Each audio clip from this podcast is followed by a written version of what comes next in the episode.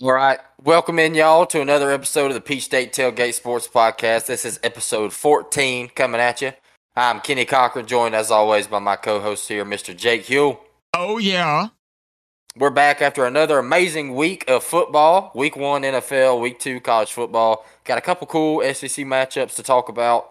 Um, obviously, the dogs. We'll get into dogs talk. Um, a lot of cool stuff happening right now. It's getting to the time of year now in the football season, week three, week four, as we as we move a, a little bit farther along to where you start seeing some some pretty fun matchups, a little hate week action with South Carolina we've got going on right now. I know we always love the the ramp up to this game. I know South Carolina's not, you know, the team they have been in the past, but for some reason, man, this team and this game has so much animosity behind it as a Georgia fan that it just always, always, always makes it interesting. So, um, yep, got some dogs talk, got some Falcons talk, and then uh, just a little talk around college football and the NFL for y'all today. So, without further ado, Jake, you got anything for him today? Man, I have some stuff, Kenny. It was a beautiful weekend of football and family, as Mr. Brian Kelly down at LSU would say. Um, you know, I almost forgot something, Kenny. Great introduction, by the way. Got got to always start off that way, sir. It was it was as smooth as, as always. Uh, but before we get kicked off, you know, got to use a little pun right there about football. Let's go ahead and lead this stuff off like my name's Ronald Acuna with some with some Braves talk. Uh, not much on the Braves. I'm really sorry about this, guys. Me and Kenny have been slacking on the Braves. I've been catching them when I can. Uh, right now, we're on a West Coast trip, so the games kind of start at a inconvenient time for us, starting at 10 o'clock. Uh, I'm not going to stay up for a 10 o'clock game. I love the Braves. There's nothing to watch right now on a Tuesday night, but I guarantee you, as soon as we end this thing, I am going to sleep. I'm sorry, Kyle Wright. I'm sure you're going to go out there and pitch a gym. Time check 917, September 13th, so you can kind of get an understanding where we're at. But let's go ahead and start off with Seattle. The Braves played a weekend series in Seattle, and we lost two out of three. Uh, I want to say we started off the series with a win. Uh, game two, they beat us pretty fairly. Game three, we fought back. We took a one run lead. Then the man, Mr. Kenley Jansen, comes in and gives up two bombs, one to Julio Rodriguez and one to Eugenio Suarez, and blows the save. Um, in his last 11 appearances, Kenley Jansen, nine and two thirds innings, 10 hits, seven runs with a 6.52 ERA. Kenley has been rough. And when he was asked about it after that game in Seattle, uh, he was asked if he would consider using Raciel Iglesias, uh, or Raisel Iglesias, however you want to pronounce it, um, if he would consider using him in the closing role. And Snitker came out and said it was one bad outing, and he is the guy that leads the National League in saves. I want to also state that he is also the guy that leads the National League in save opportunities and blown saves. So, I mean, it's kind of a dual edged sword we talk about my boy Kenley. Um, Kenley's a veteran. He's a guy that in LA we saw this same type of thing happen last year, and Dodgers fans fell off of him quick. But near the end of the season, he did figure stuff out. So I'm not completely off the Kenley boat, but seeing how good Iglesias has been in a Braves uniform, I definitely would not be uh, against using him in the closing role, at least, you know, for a couple weeks and let Kenley come in and maybe pitch some like low leverage, low leverage, like eighth inning appearances, or maybe a low leverage ninth inning appearance where it's not a save opportunity, just to kind of get his mechanics right. Cause I know he had mentioned that um, he feels like his mechanics are one of his biggest issues he has right now. He's having problems with his mechanical issues. Obviously, Kenley's a bigger guy, he's an older guy. So um, I'm sure he, I don't know if it's you know health issues. Maybe he has something that feels uncomfortable when he's trying to do his normal thing, or or what it is. But you know, we're just hoping that Kenley can get this thing back rolling because obviously, whenever Kenley Jansen's on, he's a huge part of this Braves pin. Kenny, uh, before you start talking, your mic is not on. Can you hear me? Yes, sir. You are live and clear. I don't know what happened. I'm not muting myself. I don't. I don't know what it is either. But I'll, I'll keep my eye on you. If I see the mouth Yeah. moving, I, I, will say something. Well, I was just gonna say one thing I heard Snit say in that same interview you were talking about that just absolutely pissed me off was oh he, he used uh he tried to justify Kenley still being the closer by saying that he saved three of his last five. Hey bud, blowing two saves out of five is not good. No, that is that is that is not good, especially when you're in a tight uh division race like we are. That's forty percent, cuz five save opportunities and he's blown forty percent of them. That is not good, Snit. I don't know what you're smoking over there, man, but 40% of your save opportunities being blown in the past five games is absolutely horrendous. And uh, I love Kenley Jansen, and, and we've been on him. We were excited to see him in a Braves uniform and excited to have him in Atlanta, and we still are. Obviously, Kenley's a legend, and I think he'll regress to the mean, get back to how he's been. But, dude, when you have a guy like Raisel Iglesias right there that's absolutely dealing every time he steps up and, and hops on the bump, like, uh, what are you doing, dude? You throw him in there, switch it up a little bit because it's obviously not working. At this point in the season, we can't be we can't afford to be losing two of five games, especially blowing leads in two of five. That's ridiculous. Yeah, especially one and a half back because I mean, obviously the Braves had some frustrating losses, and um, I do want to mention that it, it's not only the pitching side of things. Uh, the offense has also struggled recently. Uh, Riley, Acuna, and Olson are kind of all going through cold spells right now. Also, Contreras has been has been really cold the past couple last couple games. So, you know, the Braves right now, after after having that big like I want to say seven game win streak we had, going to the West Coast and just the like it, the whole team has kind of fallen off at a time that you really don't want to see that happen. Um, we are playing the Giants tonight after dropping game one yesterday. Uh, so we're in a three game skid right now. And obviously, the Giants are a decent baseball team, but they are not the same caliber team as the Atlanta Braves. So we want to finish off these last two games of the series. I know we have Kyle Wright on the bump tonight. I don't know who's pitching tomorrow, but uh, Kyle Wright, Jakob Junis pitching matchup, you got to be confident that being a Braves fan. Wright got lit, lit up his last uh, outing, but the two outings before that, he had seven innings apiece, no runs in either game. So obviously Kenny and I both think that Kyle Wright is a guy that whenever he's on the bump, he gives you a good chance to win every day, and the stats back it up. I mean, he's he's up there. He's he's among the league leaders in wins. So I mean, that's I know it's kind of a non-important stat, but it does show that a guy managed to win games when he's on the bump. Yeah, we love Kyle Wright. Um, I do have a question for you, Kenny, and I, I did not tell you about this beforehand because I, I, I wanted to get your your stone cold opinion. Uh, just Braves fan, Braves fan, no research involved.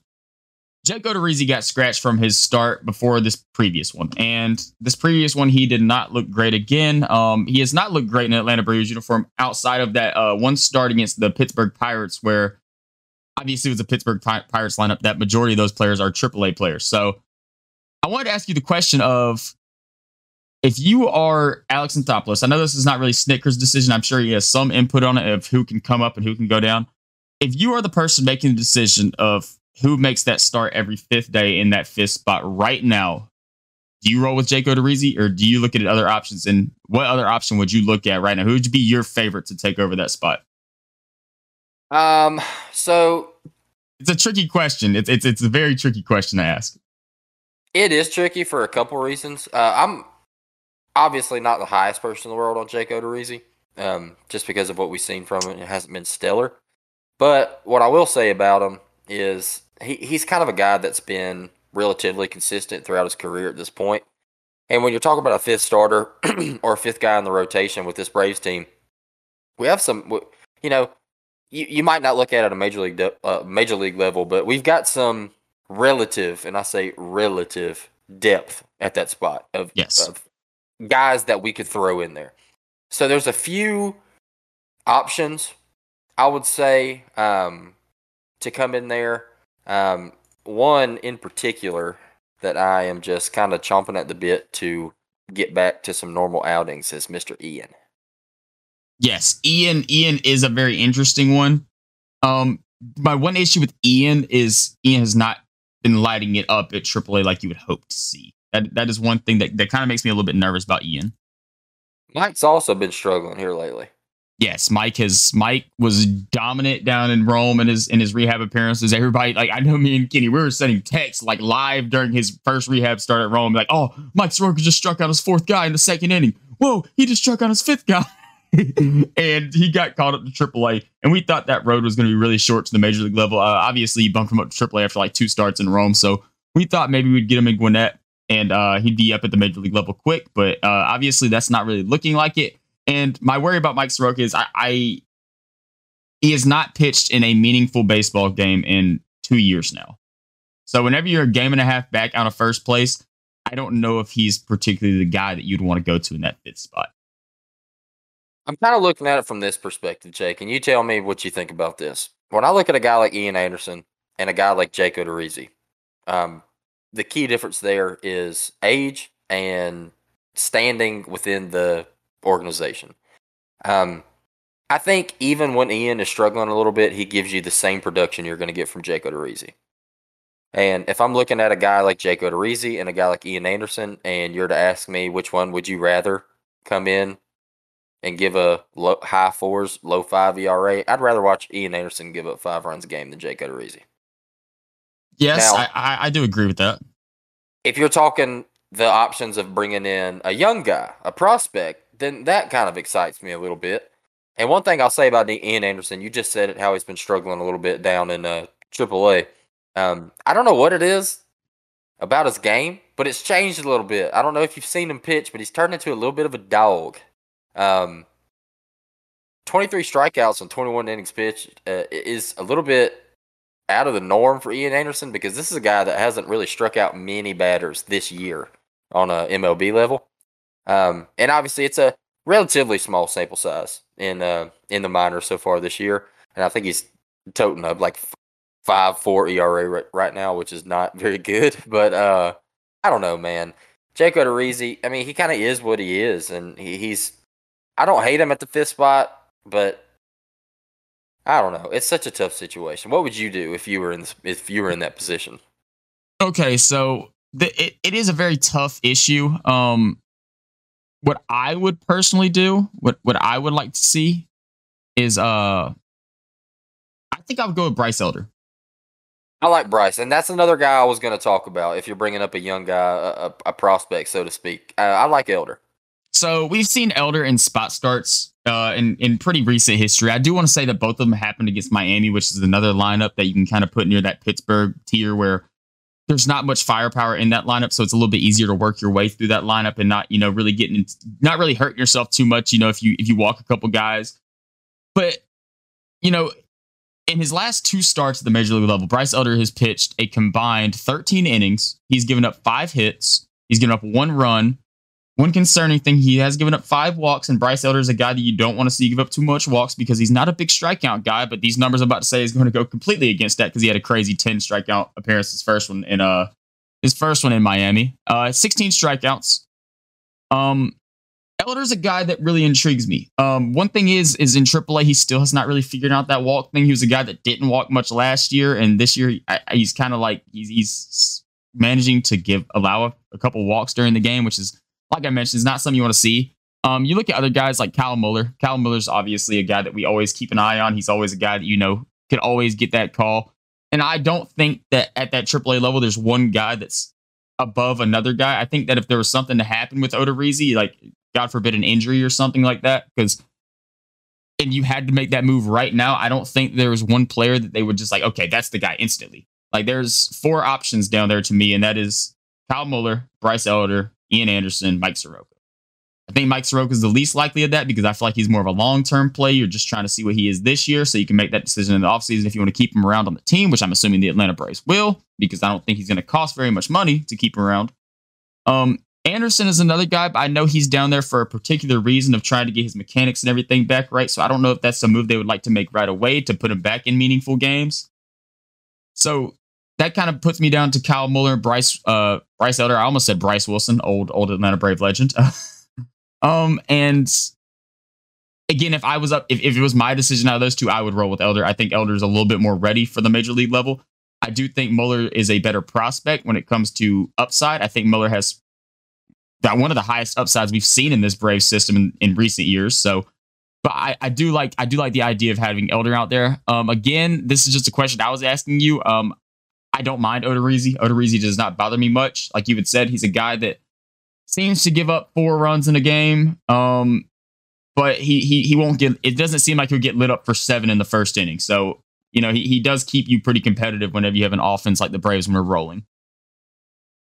Yeah, I agree, and I'd be excited to see Elder come in. Um, I like him a lot, and he's he's really done a good job for us in the bigs. The beautiful thing is, is the fifth spot, fifth starter spot is not even going to be a worry in the playoffs. So we're gonna roll out, and and if we if we don't win the division, which I believe I'm still in the in the company that we will win the division, um, in the wild card matchup, we'll be able to roll out. Uh, I'm assuming it's going to be some mix of Max Fried, Kyle Wright, and Spencer Spencer Strider, and then obviously if you move on to the next round, then you can throw Charlie Morton in that. And there's not many postseason rotations that are going to look better than that to me. I know Charlie Morton has been up and down this year, but when it comes playoff time, I mean, you can't beat a big veteran like that. That's going to be awesome. Yeah, absolutely. Um, last Braves note, I do want to mention we are now a game and a half back. Uh, I think last time we were on, we had celebrated because we had live updates that the Braves had taken a half game lead in the division, and now the Braves made up that big deficit we did. We had we were fighting all year, and then we just you know decided to quit playing baseball, which I'm not gonna knock them too hard. Uh, West Coast trips, whenever you're an East Coast team, always seem like they bite you really really hard. I know like two weeks ago the Phillies had a had a West Coast trip, and they were like one in five or one in six during the trip, and they played I think worse teams than what we played. I want to say they had some games against Arizona, so not gonna knock the Braves too bad. We just gotta make sure that we don't let this lead get any farther than like three games because we still have a, a, series against the Mets later this year, a three game set. So we want to make sure we can maintain it within three, and you know get back get back home and play some good ball when we get back. Yeah, thanks, Kinley. And again, I want to mention that. Uh, sorry about this. I just keep on throwing stuff out there randomly. Uh, Seattle was the toughest opponent we had left on our schedule outside of the Mets themselves. So we got them out the way. We're only half one and a half games back. Let's let's come back and let's fight. That is that is it for me on the Braves talk. By the way, Kenny, I'll, I'll let you kick us off into the next segment, or if you have any closing thoughts on that. That's it for me. Let's Beautiful. move on. All right, Dog Nation. It's time to talk some Georgia ball. How about them let's, dogs? Let's talk about these dogs, man. We head into a week two game against unranked Samford. We talked about a little interesting situation with the Samford head coach being Kirby's first boss in college. Uh, that was pretty a cool dynamic to this game, but it went just about how we expected it to go. It was a shutout win, 33 nothing. Um, one week after giving up only a field goal in a 49 to 3 rout of Oregon. Um, took Samford, brought them in, held them to 128 yards of total offense and only three first downs in the game. So, yeah, this defense is all the way back.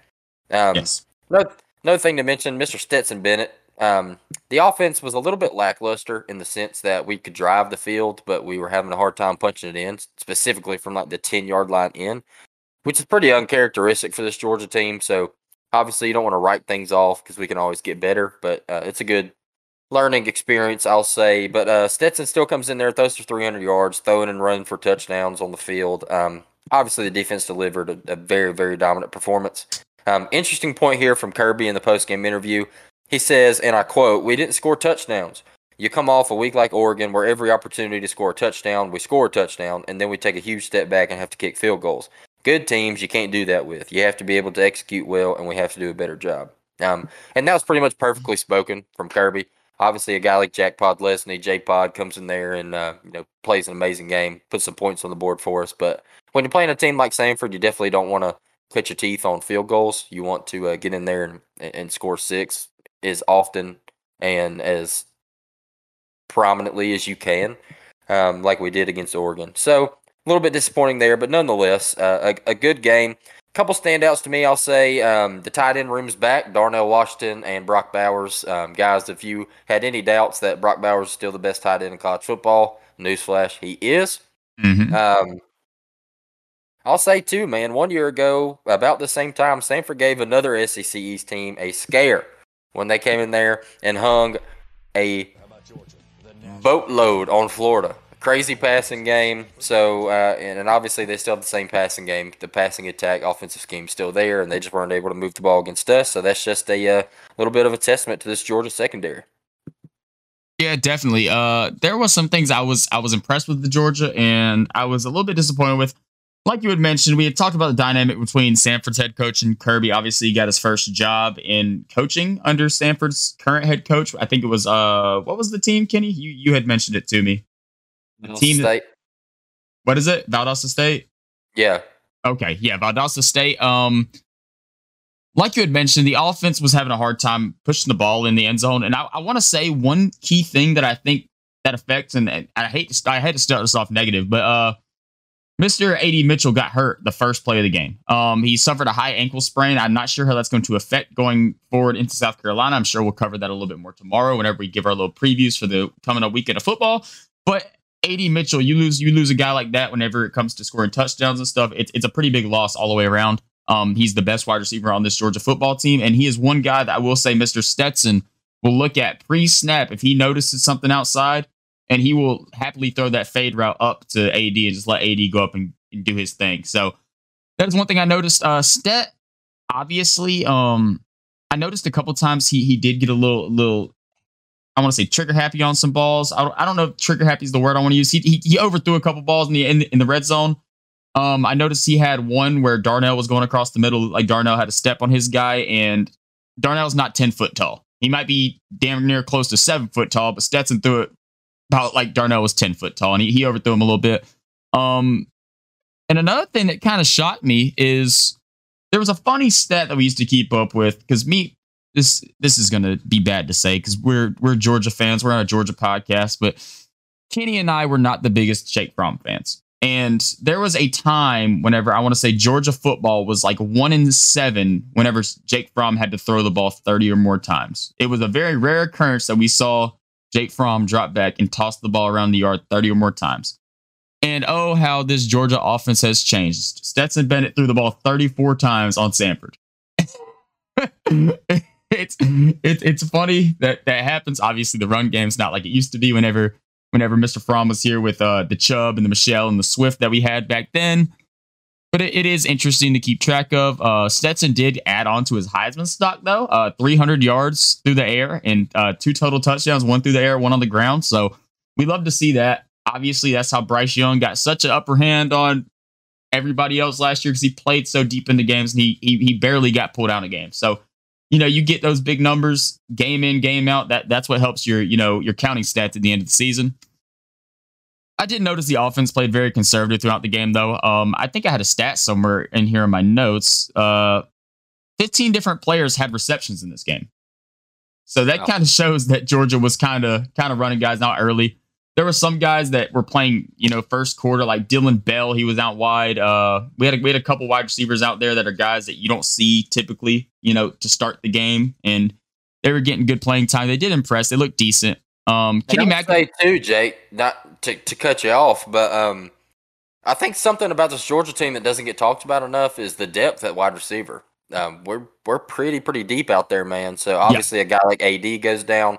Um, you know, between him and Ladd, you can kind of make the argument of who's the number one receiver on this team.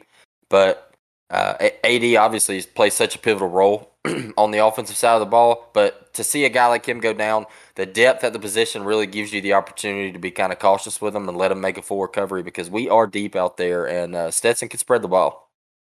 Yeah, definitely. And uh, I, I, do want to say that I, I, believe during the broadcast they had mentioned that uh, Kearis Jackson and Dominick Blaylock were also dealing with a little bit of injuries. They did both play in the game. Um, Kearis got two catches, 33 yards. Uh, Blaylock got one catch, seven yards. So it was good to see them on the field. But, you know, this Georgia wide receiver crew was a little banged up. And, uh, you know, we go into a little bit of a big game next week against South Carolina. Obviously, again, we'll talk about it again tomorrow, but uh, it's kind of hard to avoid mentioning it whenever we're talking about a Samford game.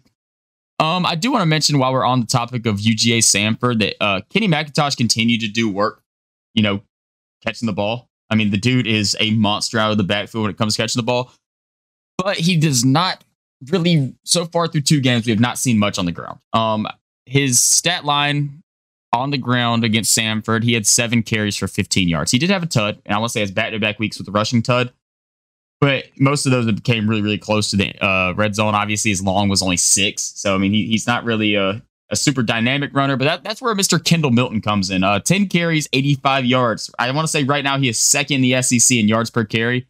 Um, he had 8.5 in this game. I want to say 8.5 is his average in, in the first two games of the year. So Kendall Milton has looked good on the ground. Obviously, Daijun Edwards, uh, he's a solid, he's a solid number two guy to have running that ball behind Milton. Yeah, this running back room, man. I mean, 127 yards and two touchdowns on the ground. Um, Milton went for a 19 yard long, so that's pretty good to see. But um, I think, you know, and Kirby said this too. He talked about how the running backs did a really good job of running downhill. And in a dynamic offense like this, we mentioned Todd Monken in uh, podcasts in, in the past, talking about how he's come in and kind of revolutionized this Georgia scheme that we run and how we throw the ball a lot more and spread the ball a lot more effectively than we have in the past. Um, when you when you bring these running backs in, that's one of the things you ask them to do. Obviously, we talk about Kenny Mack and, and how he can catch the ball out of the backfield, running swing routes, and he's a little bit more of a Swiss Army knife, you could say. But um, Kendall Milton, he kind of gives you the flexibility to uh, to run those between the tackle, run downhill, and get those short yardage situations that you need. And um, in an offense like this, that's really where you're gonna make your money in the running game is um, between the tackles, running downhill, getting the short gains, and, and getting first downs. Definitely. Uh, I have one more note I want to mention before we get into our little MVP talk that we had talked about pre-podcast. Uh, and it's defensive. Uh, the defense continues to look good. Um, like you had mentioned, a shutout, and they are now the last college football team that has not allowed a touchdown. There's not a college football team in the nation that has not allowed a touchdown besides UGA. So, continuing off last year, everybody said it was not sustainable. We could not sustain having a historic defense like we did last year. Um, it, it's looking pretty good through two so far this year. I mean, this defense is nuts. Um, and also, before we hop into the uh, to the MVP talks, I will say, um, new AP poll came out. UGA number one in the nation right now. Uh, we kind of predicted that as well. If you follow us on Twitter at Peach State Pod, put out a little little tweet to say, um, you know, Bama goes in there with a little struggle game against Texas, unranked Texas, which we'll talk about here in a sec when we do our SEC breakdowns. Um, looked like Georgia was probably going to get that number one nod, and we sure enough did. Also, wanted to mention um, we have a new favorite to win the title in college football, and that is your Georgia Bulldogs. We jumped Bama. We are now the favorite to win the national championship. Oh yeah, I don't know how I don't know how come we forgot that from the start, but uh, thank you, Kenny, for including it. I was not even thinking about that. It is it's it's just common sense at this point. You know, if you watch the first two weeks college football, you should just assume, oh yeah, these Bulldogs right here, um, they they they are number one, and we're not talking about Mississippi State. No, we're not. Um, so Kenny, you want to do you want to do MVPs? Uh, you want to kick it off, or you want me to kick it off? I know you said you had some honorable mentions. You had had a little trouble picking your MVP. Yeah, so I, there's a few guys I wanted to mention because when you when I think MVP, I think impact on the game. Um, some guys not, not didn't necessarily fill up the stat sheet, but um, I think you, you kind of have some underlying players that that help contribute to a win, and um, some guys I was really happy to see get some solid production in week two. So I'll kick it off my honorable mentions. I have three here. Uh, number one, Smael Mondon, man. Um, led the team in tackles, uh, flying around. We got to see him get a little bit more downhill action than he did week one versus Oregon. We talked about that, how Oregon tends to run a little east to west offense. And, um, you know, but it, it, it's always a benefit to have athletic running backs, but this guy's physical. Don't get mistaken. Um, second guy on my honorable mention list is Mr. J Pod, Jack Podlesny. Um, obviously, we're limited to a lot of field goals in this game, and you don't ever want to be, but uh, goes out there and kicks an amazing game. It looks great. Um, you replace a guy like Rodrigo Blankenship. He's done a hell of a job in that department. My third and final honorable mention, a guy I really considered putting at that MVP spot. This is uh, Mykel Williams for me. Um, Mykel Williams, if, if you don't know about this Georgia defense, this is a team that plays very fundamentally sound. Um, we tend to rely more on scheming and how we put our players into positions to succeed and uh, the the discipline players that we have on the team and how they're able to wrap up, make tackles, stop the run, stop the pass in the backfield. They don't really fill up the stat sheet, um, but you'll kind of see it. And a team like Georgia is a is a defense teams have been kind of scheming around for a couple years now, so that also contributes to that. But Mykel Williams records the first sack of the year for the Dogs. Um, so excited to see that coming from him. So um, Jake, did you have any honorable mentions that you wanted to to hit, or are, you, are we straight MVP with you? I'm straight MVP, man. Right on the bet. All right, well, let's go ahead and, and hear yours. I'm interested in what you got. Okay, so my MVP is actually one of the guys you had mentioned in your honorable mentions, and that is no none other than uh, Mr. Jack Podlesny, J Pod. Uh, he went out there. Obviously, we said there's a lot of field goals kicked. He was four for five field goal attempts. Uh, and three for three in PATs. Um, dude is money. Dude is one of the most accurate kickers in college football. The leg strength is a little bit of an issue. I don't want to say a super issue because he still has a boot, but uh, I do want to say he did miss a field goal and he came up short. I don't know the distance of it. I want to say it was 50 plus, maybe 51, 52, and he was short. So it's a little bit concerning, but you know, J Pod, he is, if you get him within 40, 40, 45 yards, he is going to make it. There's not a doubt. And he looked great, man. You had mentioned the guy to replace uh, Mr. Rodrigo Blankenship, who we all love as Georgia fans. Specs is a legend. And we could have asked nobody better than Jack Podlesny. He looked great in this game. All right, my MVP of the game, Tate Ratledge. Mr. Mean Tate. Okay. Um, I saw a lot of Tate in this game that impressed me. The offensive line as a whole pretty much pitched a shutout all day. Uh, they look good. They look good versus Oregon. They look good in week two. Um, Tate Ratledge, man, he's a big, mean, physical dude. He looks like 300 pound Morgan Wallen out there with the trash stash and the mullet. He's an absolute unit. Um, I was surprised. I did not know this guy was so athletic. Um, we were pulling him a lot, and I saw him get out into space and block safeties and defensive backs, and he was laying the wood. He was getting pancakes. So I saw this guy at the forefront of every successful running play. He did good in pass pro. Um, Tate Ratledge, man, MVP of the game for me. I thought what he did out there on that offensive line it can't go unnoticed. We're going to talk about the, the offensive line as the year goes by because obviously you get into SEC play, you're going to see some more talented defensive lines, some more talented pass rushes when you get into the good teams. Um, so I'm curious to see how he keeps it up because game two MVP, I got Mr. Tate here. Big number 69. Uh, I, like how we just went into an MVP talk. The first one we did, we, we, we didn't do it week one. Uh, we're going to start this off week two. We're going to try this every week. I think it's a pretty cool thing to do. And we get a kicker and an offensive lineman. I guess I guess that's what you get against Samford. Like I don't expect anything less from Stetson Bennett. Obviously, played a hell of a game, but you know you're playing Samford, so yeah, you, you have to get a little bit more deep and nitpicky whenever you're playing a team like this. So I, I, I do like how we both went went a little bit different route right there. It was awesome. I like that too. That's good. All okay. right, you want to uh, you want to get some SEC talk? Let's get into some SEC talk. Let's go. It was a electric weekend when it comes to SEC ball. Yeah, we had a couple key matchups, man. A couple teams let us down. A couple teams showed out in ways that we didn't expect, and then a couple games unfolded the way that we did. Uh, we did a little segment last week where we talked about all three of those. Uh, we're not going to do a formal segment this week. We're just going to kind of run through, hit a couple key points. I think we'd be remiss if we didn't kick it off at uh, former number one Alabama, traveling to Texas to take on the unranked Texas Longhorns. Um, this game was a banger, man. We watched this game, early game, so you got to get some eyes on that one early and, and watch how that one unfolded. Uh, Bryce Young did not look good. Um, he, uh, it, it was weird, man. He, he was kind of trigger happy. He was kind of antsy back there. I went back, watched some tape on it. It just kind of looked uncharacteristic for him. Um, I don't know if this Alabama offensive line is not as good as they used to be, or maybe Texas pass rush is perhaps a little bit underrated. I'm not 100% sure. We'll have to keep tabs on Bryce as the season unfolds. Obviously, this guy's the number one quarterback in college football, Heisman winner. Um, he's an absolute stud, so I'm not saying anything bad about him from a longevity standpoint. But a game like that, a big game against Texas, first big game we've seen Bama play since the Natty. Uh, it's a little bit concerning for your for your Bama fans out there to see Bryce Young go for 213 and a game leading passing yard aspect.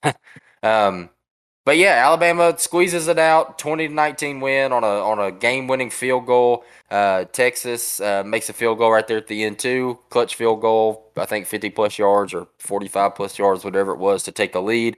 Bama comes down, drives to about midfield, and, and gets the long kick to to end it. Um, pretty exciting game. Uh, but you know, you talk about a team like unranked Texas, a guy like Quinn Ewers, who is uh, you know, looked like an absolute dog out there, goes down early with the uh, I believe clavicle injury. I'm not 100 percent sure if we have a final verdict on that. But um, he goes out, backup comes in, plays a decent game, uh, but it was kind of uneventful um, towards the end of it, and you see a couple field goals right there to round it out. So uh, yeah, Jake, what you got on this one? Um, I want to start by saying Nick Saban has had to sell his soul to the devil at some point. Um, obviously throughout his coaching career, I feel like they've fallen into a little bit of good fortune, bad fortune. Uh, I'm gonna lean mostly good fortune. Obviously, Alabama is a star-studded team. I don't want to take anything away from them, but um, if Mr. Quinn Ewers did not get hurt at the end of the first quarter, I think that Texas might have won this game by a couple possessions. Uh, that might be a little bit of a bold take from me, but Alabama's offense really did not get ro- rolling till that fourth quarter. And when Quinn Ewers was on the field with Texas, that Texas offense was dynamic. Um, Hudson Card came in after after Ewers went down with the shoulder injury, and I, I don't want to knock Hudson Card because I I don't think he played a bad football game. I do think that Texas limited their offense a lot whenever we saw Hudson Card come in. Obviously, Hudson Card was uh, dealing with a little bit of a ankle issue. It seemed like on the field, he was he was hobbling around, he was limping around whenever he was playing. And I don't know if they had somebody that they were feeling too comfortable with going to behind him, or else I'm sure they would have went to him because he did not look like he was in the best of health on the field. Um, but nonetheless, Alabama did pull out the win, like we had talked about. They did show a lot of weaknesses that that kind of made uh not made me scared, but you know, Alabama fans, you should probably be concerned. I'm not trying to be biased right here as a biased Georgia fan. This is you know strictly sports talk between me and Keenan. Now we are off the Georgia talk. We are on SEC talk. So they had some glaring weaknesses. Um, offensive line. Bryce Young was sacked twice, and I want to say he was pressured 11 or 12 times throughout the game.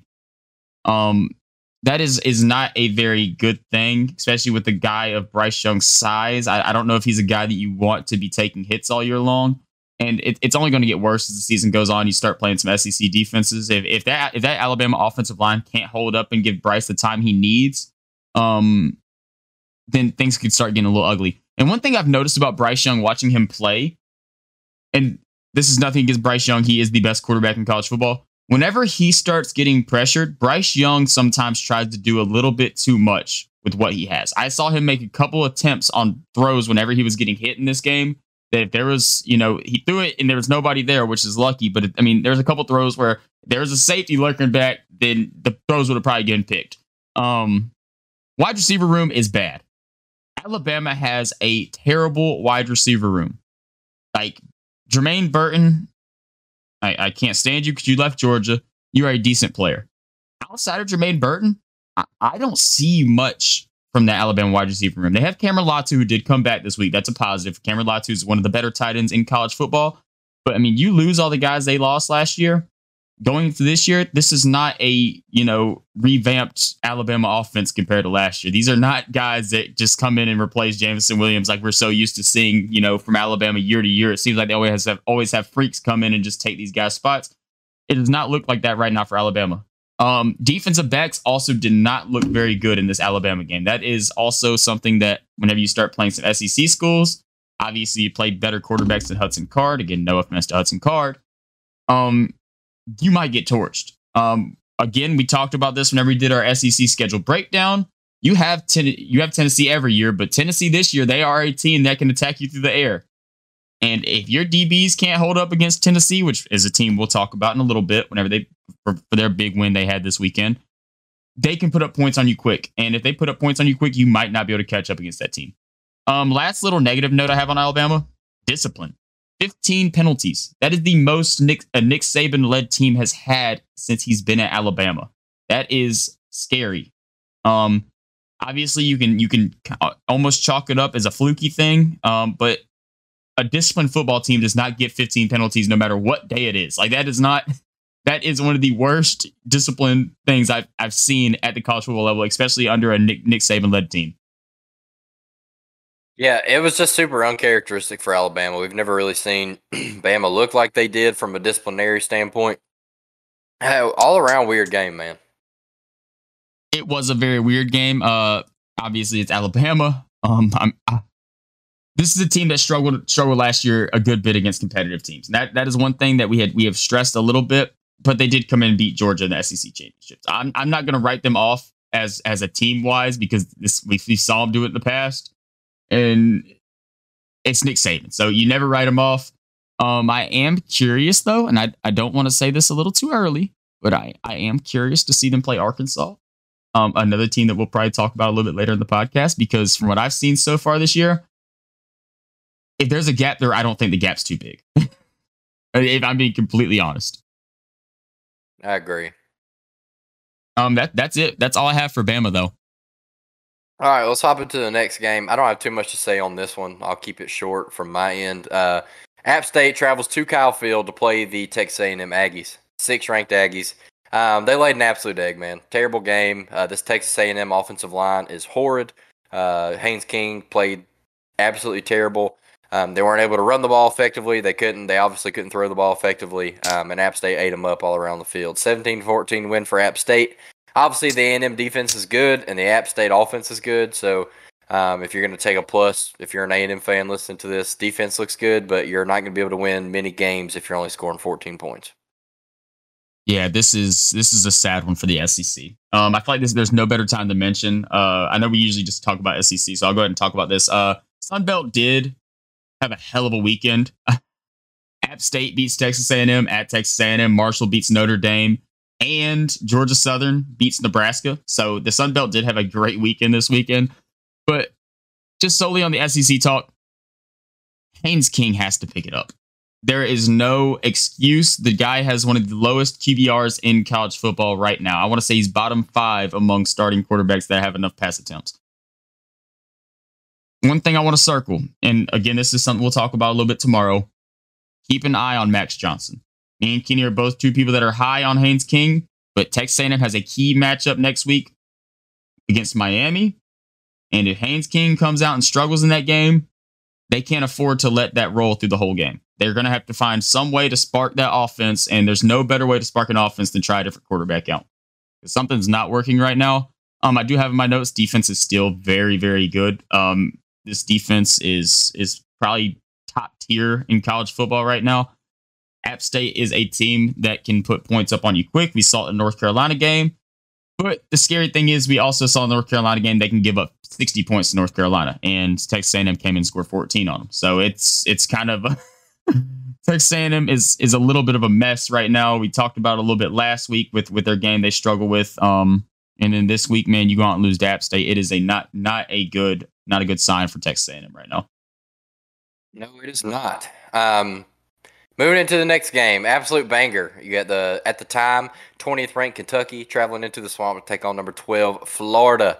Um, we've talked about Anthony Richardson on the podcast. Positive notes, negative notes. Uh, he looked absolutely terrible in this game. Um, Will Levis came in here and outperformed him in every aspect. Kentucky comes away with a 10 point win, 26 16. Florida drops back in the rankings. Kentucky moves up. Uh, this Kentucky team is pretty interesting. We've talked about them on the podcast before, where um, they seem to be a team that struggles early on and then kind of gets their bearings about them. Um, and if Kentucky can kind of keep progressing throughout the season, I think they could be a pretty scary matchup for any team in the SEC not named Georgia. Yeah, and in the Kentucky era, in the Mark Stoops era, it kind of seems like Kentucky's always been the same team every year. Um, you go in, and anytime you play Kentucky, you know you're going to get a tough fought team. You're going to get a tough fought game. It does not matter who Kentucky plays. Kentucky could play Georgia Southern. They could play UGA. Um, they're going to play the same way no matter who they play. And to be honest, they're not a team that blows out many people. That's not really Kentucky's style. Kentucky is a team that doesn't really put up too many points, but they also don't allow too many points. You mentioned it. Anthony Richardson, absolutely awful. And this was a guy that on our last podcast, or not two podcasts ago, I want to say, I hyped up so hard. And, uh, you know, I, I went off my trend of, you know, hating Florida. Not hate, I still hate Florida, but hating on all the Florida players, having nothing positive to say about Florida. So this win right here by Kentucky, you know, gave me a little bit of joy because now I can go right back on that train to saying everything bad about Florida Anthony Richardson, 14 for 35, 143 yards, zero tuds, two interceptions, and a 3.8 QBR.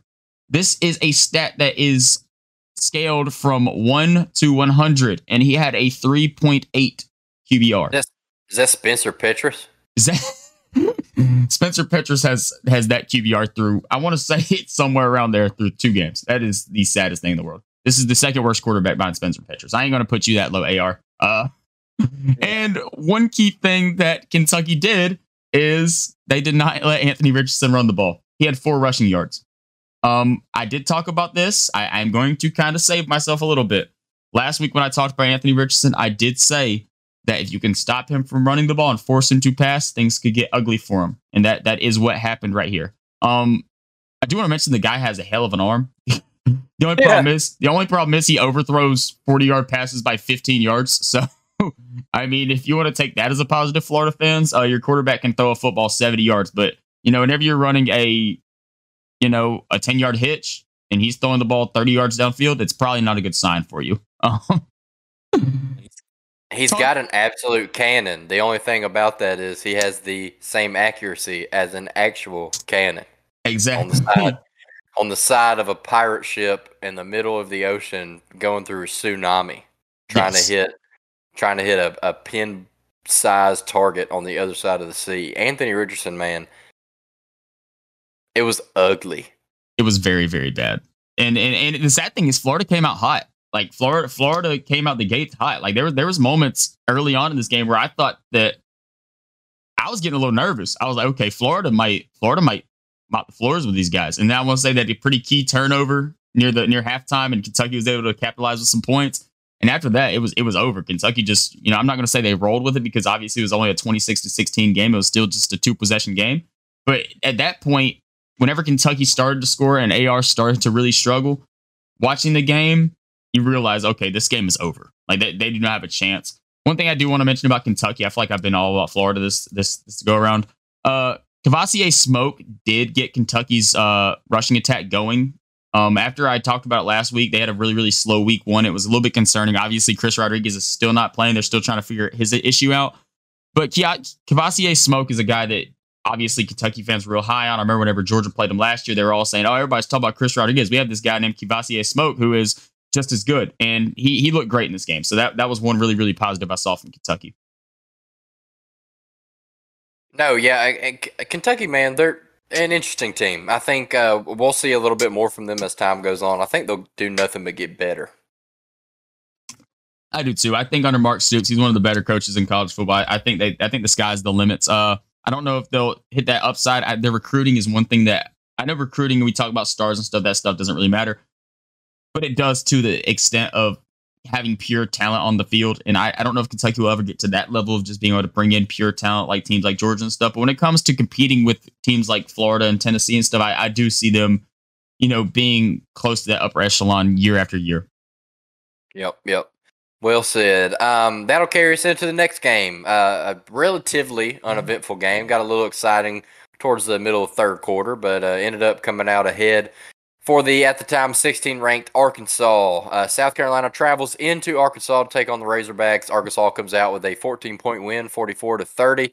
Um, not too much to talk about in this game for me. Uh, KJ Jefferson, uh, we've known he's good. He still looks good. Um, Spencer Rattler, uh, not the most efficient game, comes out there, throws for uh, near 400 yards. Um, this shows me that uh, at the beginning of the season, when we talked about our previews for the SEC, we talked about defensive breakdowns and, and what we thought were strengths and weaknesses for each team. And for Arkansas, we mentioned good D line, good linebacking core, bad uh, defensive backfield, and uh, you let a guy like Spencer Rattler come out there and, and kind of not dice you up, but but sling the ball around. Um, it seems to me that this Arkansas uh, DB group uh, needs to improve uh, pretty significantly because that is definitely a weak weakness for them. But nonetheless, come out with a 14 point win. They tried to let South Carolina come back in it a little bit and uh, ended up pulling away. Um, so, yeah, Arkansas wins and covers against a, uh, a pretty bad South Carolina team from what we've seen so far. Yeah, I agree. Uh, obviously, like you had mentioned, KJ Jefferson's still one of the best quarterbacks in college football. There's no debate about it. Um, he only had to throw the ball 21 times in this game, 18 for 21. Obviously, super efficient, like he always is. 161, 162 yards and one tud. Um, but Arkansas did their damage on the ground 295 rushing yards, uh, 65 carries. And the way that Arkansas won this game is they ruled time of possession, man. They had they had the ball 66% of the game. And if you do that, it's it's tough for the other team to be able to win. Like you had mentioned, they did come uh South Carolina did come back fight a little bit in the third quarter, but at the end of the day, Arkansas is just a lot better football team. They have a lot better football players. Um, Rattler didn't have the worst game, but I mean, three turnovers for South Carolina is is kind of the killer right there. So, you know, obviously we're talking about a team that we, we get to look forward to next week. Um, but Arkansas, Arkansas is just keeps on Im- improving and they look good. You know, this game could have got ugly, and if it would have got ugly, um, I'd be talking a lot more highly about Arkansas. And I already think I already think really highly about Arkansas. So, you know, I, I don't have much to take away from this either. Uh, I, I think that the score is a little bit closer than what the game actually was. Yeah, I agree with that. Um, and that'll bring us into the last quality game of the week for the SEC. Uh, one of the best ones we got to see. This is uh, Tennessee traveling to Acrisure to take on the Pitt Panthers. Um, Tennessee pulls this out in an overtime win. Hendon Hooker continues to shine, man. He's a good player. Uh, we've been on him early. Uh, absolute stud. This Tennessee offense can get the get the ball moving through the air, and uh, they they didn't slow up at all against this Pitt team. Pitt's a good team, 17th ranked team in the nation. Um, Kedon Slovis obviously is a good quarterback. We've seen some good play out of him. Um, so this was a pretty pretty fun game. 34-27 win for Tennessee in overtime. Yeah, man, the Volunteers look good. Uh Hendon Hooker, like you mentioned, he he is awesome. 27 for 42, 325 through the air, two tuds, and 82 and 82.5 QBR. Um, but he is not that without Mr. Cedric Tillman. Cedric Tillman might be one of the best. Why I'm not even gonna say might be. He is one of the best wide receivers in college football. This guy is dangerous, man.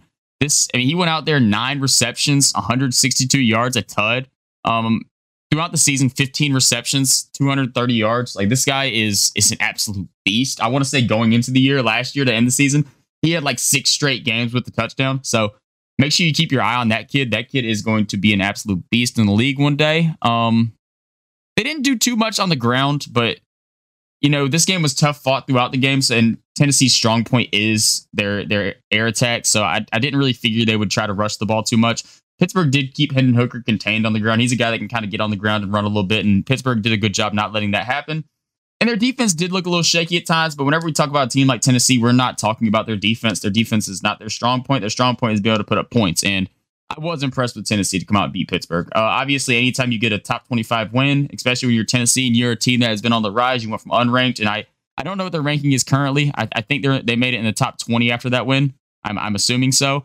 Um, anytime you could anytime you could beat it, they're 15th right now. So they went from unranked to 15th in two weeks.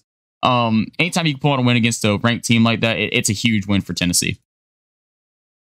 Yeah, and one thing I'll say about Tennessee to point out a little weakness, uh, that Russian defense is pretty bad. Um, they give up, uh, and you, you, mentioned they contained Hendon Hooker, did a really good job at that. But between the tackles, they struggle in the run game. Um, so I'm, I'm looking at that moving forward. I want to keep my eye on that as the season progresses.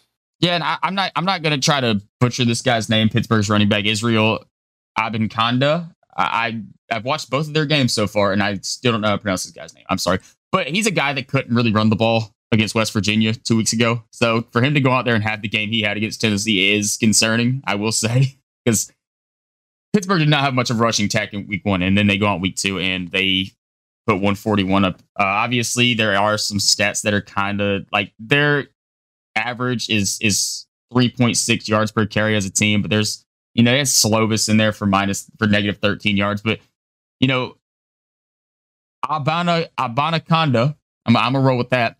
Average 6.2 6.2 yards per carry with 25 attempts. So they ran the ball all over Tennessee. Yeah, and um, I don't know, man. We'll we'll see. It uh, it, it's obviously we're we're not looking ahead here, but the Tennessee Georgia matchup is always an exciting one. So I'm curious to see how we uh, go about that game from an offensive standpoint. But um, let's talk about some of the. Uh, we'll just kind of run through these and talk about the rest of the SEC slate. Jake, you just interrupt me, hop in if you got anything to say, and I'll just kind of rip through these a little bit. Okay. Um, we got Central Arkansas at Ole Miss. Ole Miss comes out with a 56 point win. Um, nothing surprising there. Um, I'll say uh, one thing about this. Uh, 23 ranked Wake Forest travels to Nashville to take on Vandy. Uh, the Mike Wright hype train has been derailed, unfortunately. It was a good run. We love you, Mike. Um, and Sam Hartman's all the way back. Yeah, Sam Hartman is back. Dude is a stud. He did not forget how to play football. 300 yards and four touchdowns. This is one of the best quarterbacks in college football. Do not get it twisted. Um, had a, a, health scare and is back on the field and playing like he never left it. Um, Missouri travels to Kansas to take on Kansas State um, and gets absolutely embarrassed. A 40 to 12 win for Kansas State, uh, Brady Cook did not look good. Deuce Vaughn looked very good. Deuce Vaughn is one of the best running backs in college football. Uh, this Missouri team is a team that really impressed me. I mentioned them last week. Actually picked them to cover this game, and they did not come anywhere close. Uh, so shout out Kansas State. I don't think I gave them enough credit. They might be a pretty good football team. Yeah, yeah, their their defense looked crazy.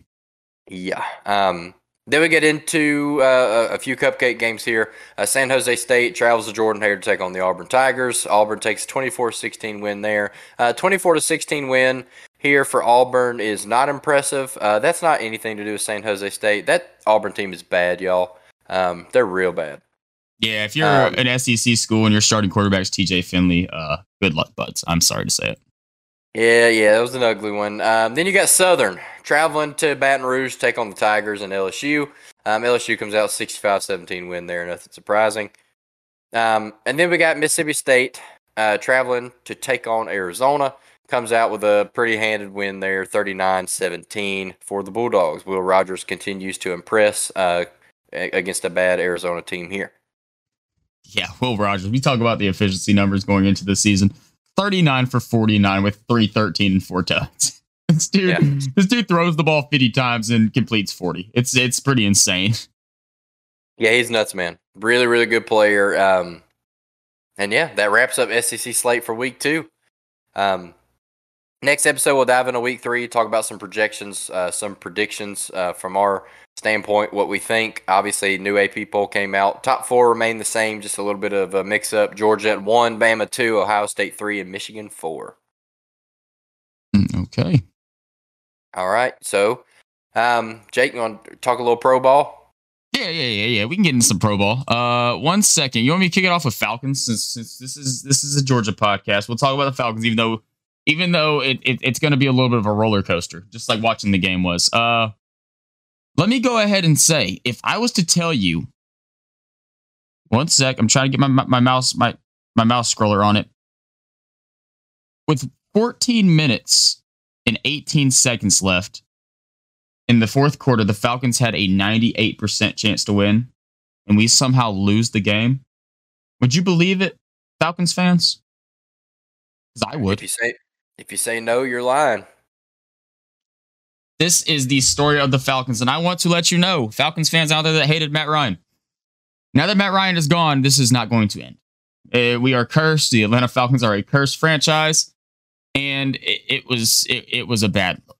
But outside of blowing a lead, if I was to tell you that we lost to the Saints by one point, I would not be too upset as a Falcons fan. If it was a consistent fight the whole game, I would not be upset at all. The Falcons actually came out here and impressed me. I think the Falcons played relatively good football for the first three quarters. Marcus Mariota looked decent, 20 for 33, uh, 215 through the air, no tuds, no interceptions, uh, with a 57.9 QBR. But the superstar of the game was Cordarrelle Patterson. Um, obviously, um, Mr. Tyler Allgeier was a pretty interesting scratch in the game. He was inactive, which I, I don't really know what's going on with him, but it, it, it surprised me a lot. And Damien Williams went down really early with a, with an injury. So at that point, the Falcons only had two active running backs on the squad with Cordarrelle Patterson and Avery Williams. Cordarrelle Patterson was an absolute workhorse, and whenever he got the ball in his hands, he did work. 22 carries, 120 yards in a tut. I would have never expected that because he's not really your true runner. If you look at him as you know in the past, what we what we've seen from him, this dude lowers his head and runs like he is a bowling ball, and it's awesome to see. Like to be his age and still be able to do what he does. Obviously, he does probably doesn't have as much you know, wear on his tires as, as most of these guys around his age because he was a kick return, punt return specialist for so many years before he actually got this gig with Atlanta. Dude is a beast. Uh, Mariota also did some work on the ground, 12 carries, uh, 72 yards. I do want to mention that the pass protection looked very, very good in this game, and that was a surprising thing for Falcons fans. Um, one thing I want to circle Kaleb McGary actually had a very good game at that right tackle spot. And that is a guy that we have been watching because obviously we declined his uh, fifth year option. So, you know, the McGary, the McGary hype train is, is it, it was rolling and it, it wasn't not so much rolling, but I guess you can say it's rolling now. Also, I want to mention the Falcons recorded four sacks in this game. So I don't think we got a very good pass rush grade. Uh, obviously, Grady Jarrett had one and a half with Lorenzo Carter helping him on, on one of them. Um, Arnold Ebiketie did was able to get his first career sack, which which was awesome. The Penn State rookie is uh looking pretty decent. It was more of a coverage sack. Uh, Jameis kind of sat in the pocket for for a little bit too long. And then Michael Walker, a guy that I think a lot of Falcons fans are really high on to see take over take over one of the linebacker spots. He also recorded a sack. Um, back to the offensive side of things. Uh, Drake London, first career game, five catches for 74 yards. He looked really, really good. Kyle Pitts wasn't really much of a factor, which is an interesting thing. Only two catches for 19 yards. They did a good job keeping him in check. Um, the turnovers kind of killed us a little bit. Mariota had a pretty big fumble in the red zone that that hurt, and then Zaccheaus also had a pretty big fumble that we we we lost both of them. Um, was no interceptions thrown in this game. So that's a pretty key thing. Jameis Winston on the other side of the field, you would like to get one. Uh, some of the safeties made some good plays with Richie Grant Jaylinn Hawkins. I think they both really, really look good. And I do want to mention AJ Terrell did not look great. Um, I, I don't want to knock him too bad though, because in the fourth quarter, I feel like that's where we saw most of the plays happening. And Jameis and Michael Thomas had a had a link at that point. And whenever he was throwing the ball downfield, it was connecting. Um, Jarvis Landry went crazy, 114 on us. I saw a play in the fourth quarter whenever I don't want to say it was Casey Hayward covering Jarvis Landry, and I don't know what Casey Hayward was thinking. You would think that a veteran would would probably make a better play on that. It was a, it was a play near the sideline late in the game, and uh, Jarvis caught a contested ball, and it seemed like it wasn't even contested when it should have been contested. So Casey Hayward didn't really look good, and it, it, was just a sad moment. We did have a little bit of excitement near the end. Uh, we lined up to kick a potential 64 yard game winning field goal with Younghoe Koo, and the Saints blocked the damn field goal. I was on my feet, like crouched over watching the TV, so excited to see a 64 yard attempt to win the game, and they blocked the damn field goal. That was the worst, worst moment I've had. I was so upset. I think you did a really good job of covering this. Um, Thank you. Yeah, well, you kind of highlighted everything for me. I'll touch on my thoughts. I thought Marcus Mariota looked really good. I was very excited to see a, uh, a good rushing attack from him. Obviously, Cordero MVP of the game. And uh, my shining star of this was Drake London, man. 74 yards. Uh, he looked good. Uh, Kyle Pitts also looked good. Only got two catches, but looked good uh, out there on the field. Yep. Blocked pretty well as well, um, I, I, will say. Um, but yeah, man, just a, a overall a, a, deflating loss against a team you expect to lose to in the New Orleans Saints. But uh, you know we got bad blood with this team. We don't like the Saints. It's division rivalry, and uh, you you always want to win these games. And you mentioned it the way the way it goes out, ending on a block field goal is just super anticlimactic and uh, it, it deflating. I think is the right word for this. Yes, it, it was very deflating obviously a lot of Falcons fans out there were not high on the Falcons. Uh, me and Kenny, though, obviously, the way that we talk about most sports teams in in the Georgia area, we were higher than most. I would say. I I don't think that neither me or Kenny thought that this team was as bad as what a lot of people were saying they were going to be. And they didn't look it. Like honestly, the Falcons team did not look bad. And I am really, really curious to look ahead to next week when we face off against the Rams going over to LA. That's going to be a really fun one because it's going to be a little bit of a test both sides me and Kenny are just football fans in general, so we kind of want to see what the Rams are like, really, too. So, I mean, we're, we're looking forward. Uh, we'll cover that more a little bit tomorrow, though.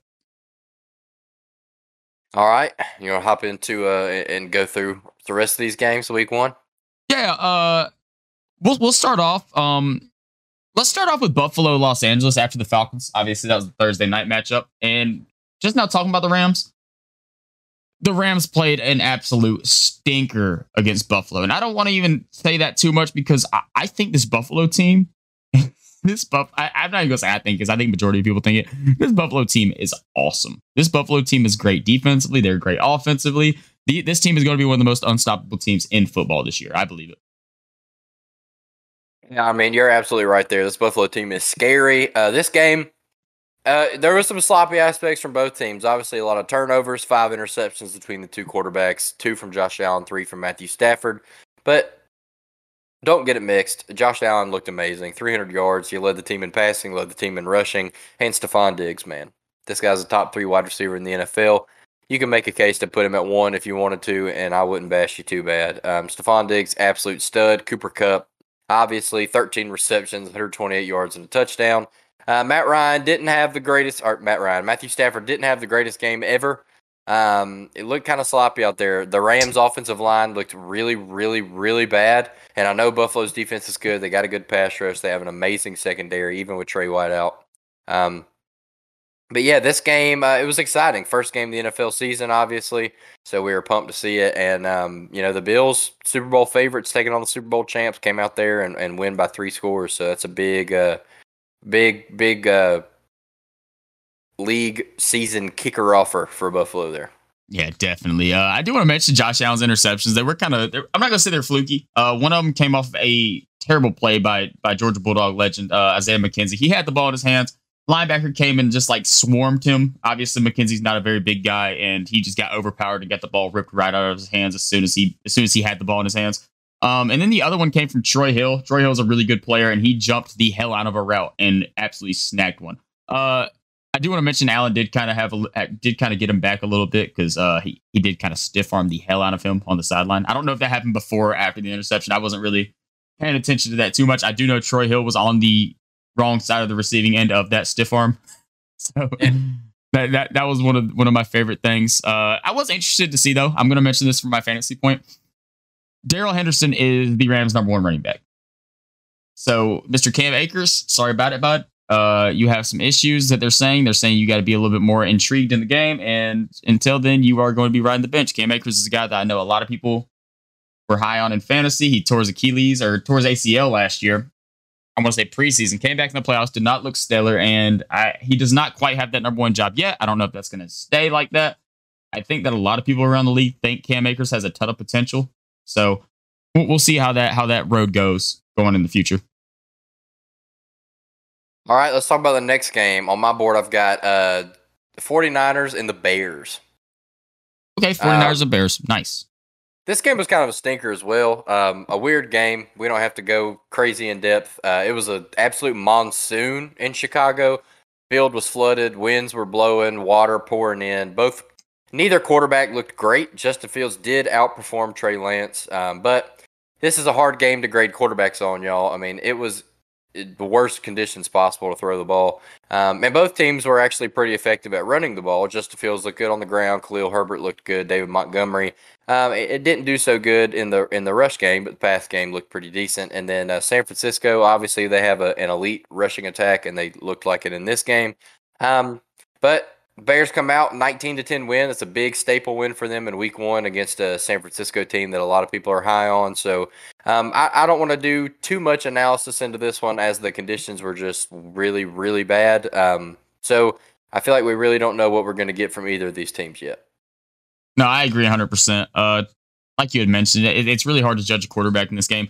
Obviously, this was kind of a standout. I'm not going to say it was a standout performance for Justin Fields, but I feel like this game did get kind of get a lot of uh, kind of get a lot of publicity out there. And obviously, NFL, they made their uh, header on Twitter the picture of Justin Fields sliding in the water at the end of the game. One of the coolest celebrations I've seen at the end of a game. Just seeing like the camera angle they had on, and all the players were sliding like it was a water slide. They were hitting the ground and sliding 10 yards. It was crazy.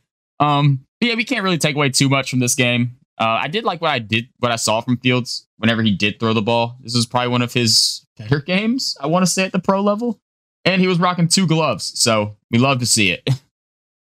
Oh yeah. Oh yeah. Um, next game, I got Steelers and Bengals. Steelers, Bengals. All right. This game was an absolute banger, man. Um, it was a weird. The quarterback matchup went a little bit differently than you would have expected. um, yeah. Mitchell Mitchell Trubisky looked pretty good out there.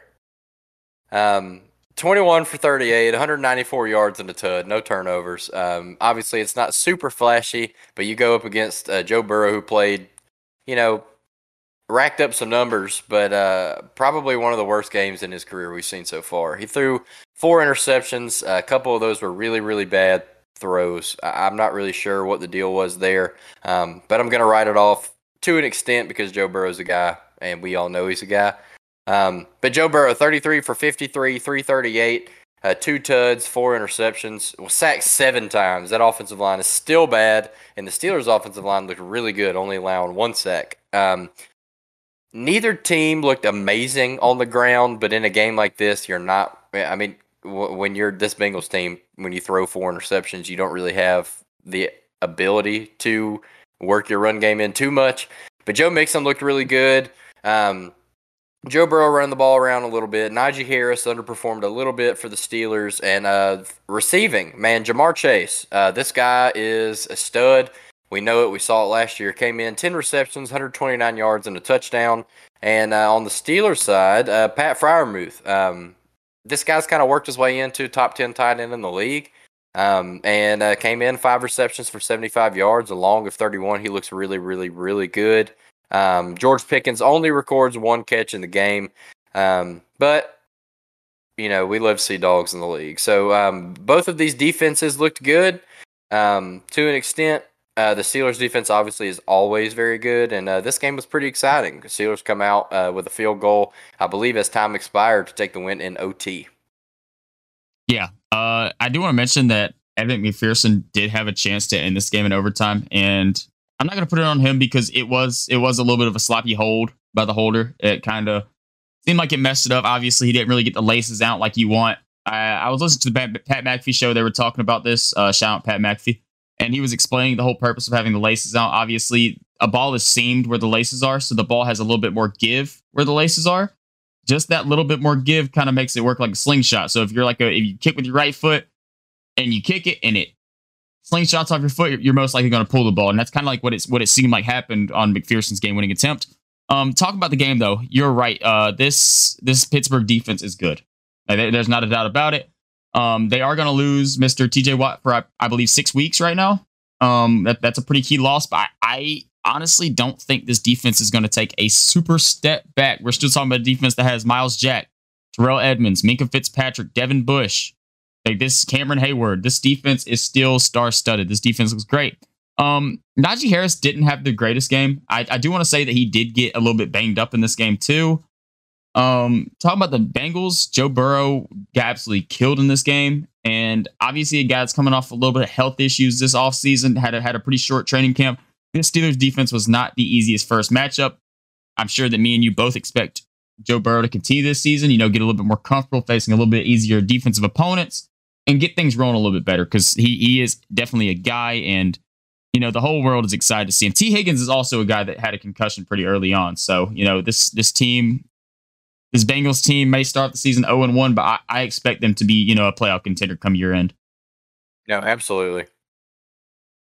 Um, all right, let's head into the Eagles game. We got Philadelphia traveling to Detroit to take on the Lions, America's team this year. Um, Jalen Hurts uh, looked really, really good, man. The efficiency wasn't outstanding, but he looked good in the air. He looked good on the ground. 90 yards rushing and a touchdown, 243 through the air. Um, sacked only one time. Jared Goff sacked also only one time. So both offensive lines produced. Um, Jared Goff, 21 of 37, 215, two tuds, and interception. Um, uh, this was a pretty exciting game, a high scoring game, a, a, game that I don't think a lot of people expected to be super high scoring. And obviously, the Eagles didn't cover. That was one of our picks. We had them at six and a half, I believe, in this game. Um, Miles Sanders looked good. D'Andre Swift was the best running back in the NFL week one. Uh, 15 carries for 144 yards and a touchdown, 9.6 yards per carry. Um, this guy is an absolute dog, literally and figuratively. Um, and we love to see guys like that do well in the league. Um, AJ Brown, first game as an Eagle, dude, monster. Yeah, absolute beast. 155 yards through the air, dude is a stud. Um, and then also on the line side of the ball, Amon-Ra St. Brown led the team in yards. Uh, D'Andre Swift also up there, 31 receiving yards.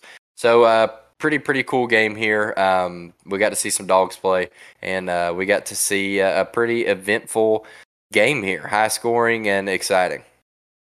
Yeah, Jalen Hurts is a guy to me that I, I would almost want to say look out for for a sleeper MVP MVP pick early on in the season because whenever you watch Jalen Hurts play, obviously we saw him play a little bit last year in the playoffs and it, it was not great, but him having AJ Brown, this almost seemed like a different Jalen Hurts on the field. Him and AJ Brown had such a great connection going into the first game. It was it was absolutely insane. And this this Eagles team looked phenomenal. Obviously, the Lions scored 14 unanswered in the fourth quarter to kind of kind of make this game a little bit more competitive than what what it looked like going, you know, most of the way through. They they almost made a comeback on them. But man, this Eagles team is going to be going to be really really good this year, I believe. Uh, talking about the Lions, Jared Goff, we kind of know what we're going to get from Jared Goff at this point. Jared Goff's a decent quarterback. He's he's not he's he's really kind of a quarterback that's not going to win you too many games. He's probably not going to lose you too many games either. And I do think this Lions offense is is is decent. Uh, we talk about D'Andre Swift, we talk about Jamaal Williams at the running backs. Those are two good guys, a good little two headed monster. You had the power guy, you had the finesse guy, and then you go to the wide receiver core. You talk about Amon-Ra St. Brown. This dude is a beast. He is he had, he broke out last year, and I, I expect him to continue that this year. DJ Chark is is a big offseason acquisition that even I forgot about before I even watched the game. So he's he's a good target to have on the other side of Amon-Ra St. Brown. And TJ Hockenson's probably a top 10 tight end in football. So you look at it, Jared Goff has some weapons to go to, and, and this offense is probably going to be able to put up some points because you know that Philadelphia defense, it, it, it's not bad. Like Philadelphia has a solid defense. Yeah, that, that Philly defense is really good. And it's a defense that's a little bit slept on. Obviously, Nakobe Dean, Jordan Davis, love to see dogs in the NFL.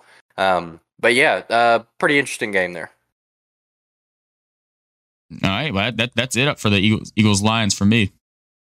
All right, let's head into a little bit of a, of a less interesting game here. We got the Patriots traveling down to Miami to take on the Dolphins and got their butts whooped. Um, Mac Jones looked horrible, uh, 9.7 QBR in this game. Um, the Patriots really didn't do anything good in this game. They couldn't protect Mac Jones. They couldn't run block. They could not effectively run the ball. Damien Harris was the star of the game with nine carries and 48 yards. Um, not too much to say from the Patriots side. Uh, the Patriots defense, uh, it, this is not the Patriots defense we've seen in the past. Um, now they do get after the quarterback a little bit, but that's pretty much their strong suit, man. The the defensive backfield has been depleted. The linebacking core has been depleted, and um, Tua, Tua Tagovailoa, looked amazing in this game. He looked really, really good, Joe. This looked like Alabama Tua. A lot of people have tried have tried and tried again to write Tua off. I have been a guy that has, you know, kind of dug my feet in the sand and said, "Hey, let, let's let this guy play out a little bit. Let's give him a fair shot, see what happens." They build the team around him a little bit. You bring in a guy like Mike McDaniels, who obviously had some ridiculous success with the 49ers. He's an offensive wizard. He comes in here, builds a team around Tua. Tua's the team captain, and he comes in here and impresses, man. 23 for 33, 270 and a touchdown, 78 QBR and a 104 passer rating. Um, hell of a game by Tua here. Uh, Tyreek Hill comes in in his first game as a Dolphin, eight receptions for 94 yards, no touchdowns. Um, and then Jaylen Waddle, four receptions for 69 yards and a touchdown. Uh, that we're expecting this to be a pretty heavy one-two punch for this Miami Dolphins team. Obviously, Tyreek Hill is one of the best receivers in the NFL. You don't expect anything less from him. Um, but the defense looks very, very good. And this Dolphins defense has been good for a while. And it uh, looks like we're to uh, get to see this team keep it up a little bit. Yeah, I don't have too much to talk about with this one. Uh, I- am to keep it short on the Patriots side of things. The Patriots are bad.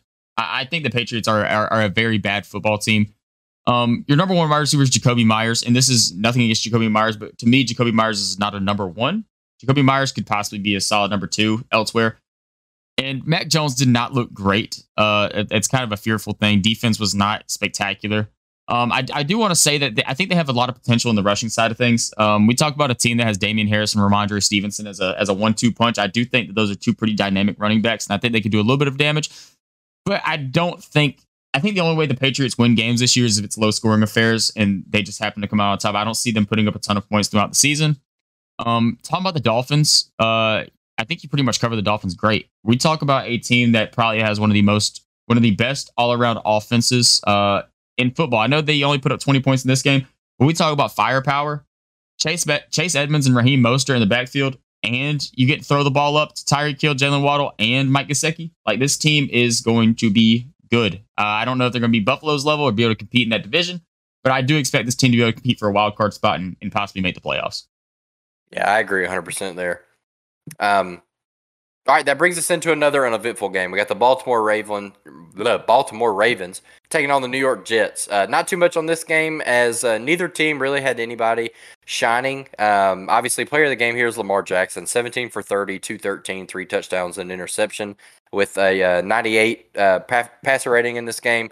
Um, you don't really expect anything less from uh, former MVP. Lamar Jackson's a great quarterback and a great player, obviously a freak athlete doesn't get enough credit for his decision making. Um, he's been very efficient in the past. Not the most efficient game from him um, from a passing aspect, but nonetheless, uh, three touchdowns and takes a pretty single handed win here, twenty four to nine against a Joe Flacco led Jets team.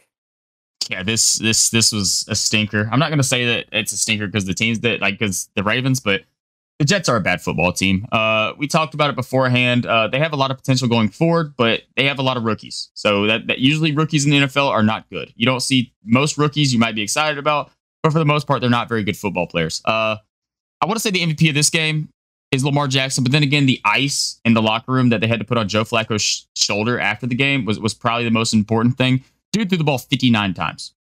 59 times. Joe Flacco is not of the age to be throwing the ball 59 times, Jets. Like, you have Michael Carter and Breece Hall. Let them run. They are young. They both can run, and they had 16 carries combined. You let Joe throw the ball 59 times.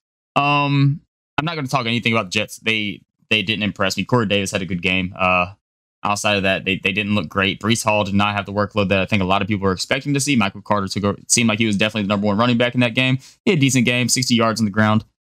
But the Ravens, uh, I, I did catch a little bit of this game. Obviously, during this time point, uh, I switched back and forth between Falcons and Red Zone, so so I can catch a little bit of every game. So I, I'm not consistently just watching the game as it goes. But whenever I did see the Lamar Jackson stuff come up, obviously in red zone, he, he was he was looking pretty good. Um, I do think this Ravens team is going to get quite a boost when Mr. J.K. Dobbins comes back, because then you can kind of use him and Kenyon Drake as a one-two punch, which is which is a solid one-two punch in the league. And this wide receiver core, I mean, it's it's not great on paper, but when we talk about a guy like Rashod Bateman, this is a guy that me and Kenny both are really really high on.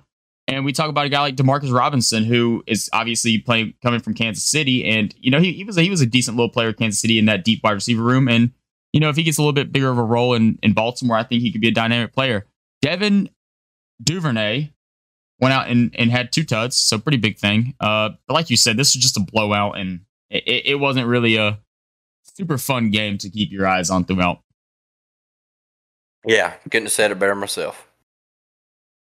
All right, that brings us into uh, another game that was an absolute banger. This is uh, Jacksonville Jaguars take on the Washington Commanders. Uh, obviously, first Commanders appearance for Carson Wentz with his new team, um, and uh, sophomore season for Trevor Lawrence. Um, sophomore slash rookie season, I'll say. I don't know how much of a uh, winning opportunity he got last year with that head coach down there in Jacksonville. Uh, obviously, Urban Meyer is gone. They bring in Doug Pederson, who is a, a very good coach, Super Bowl winning coach.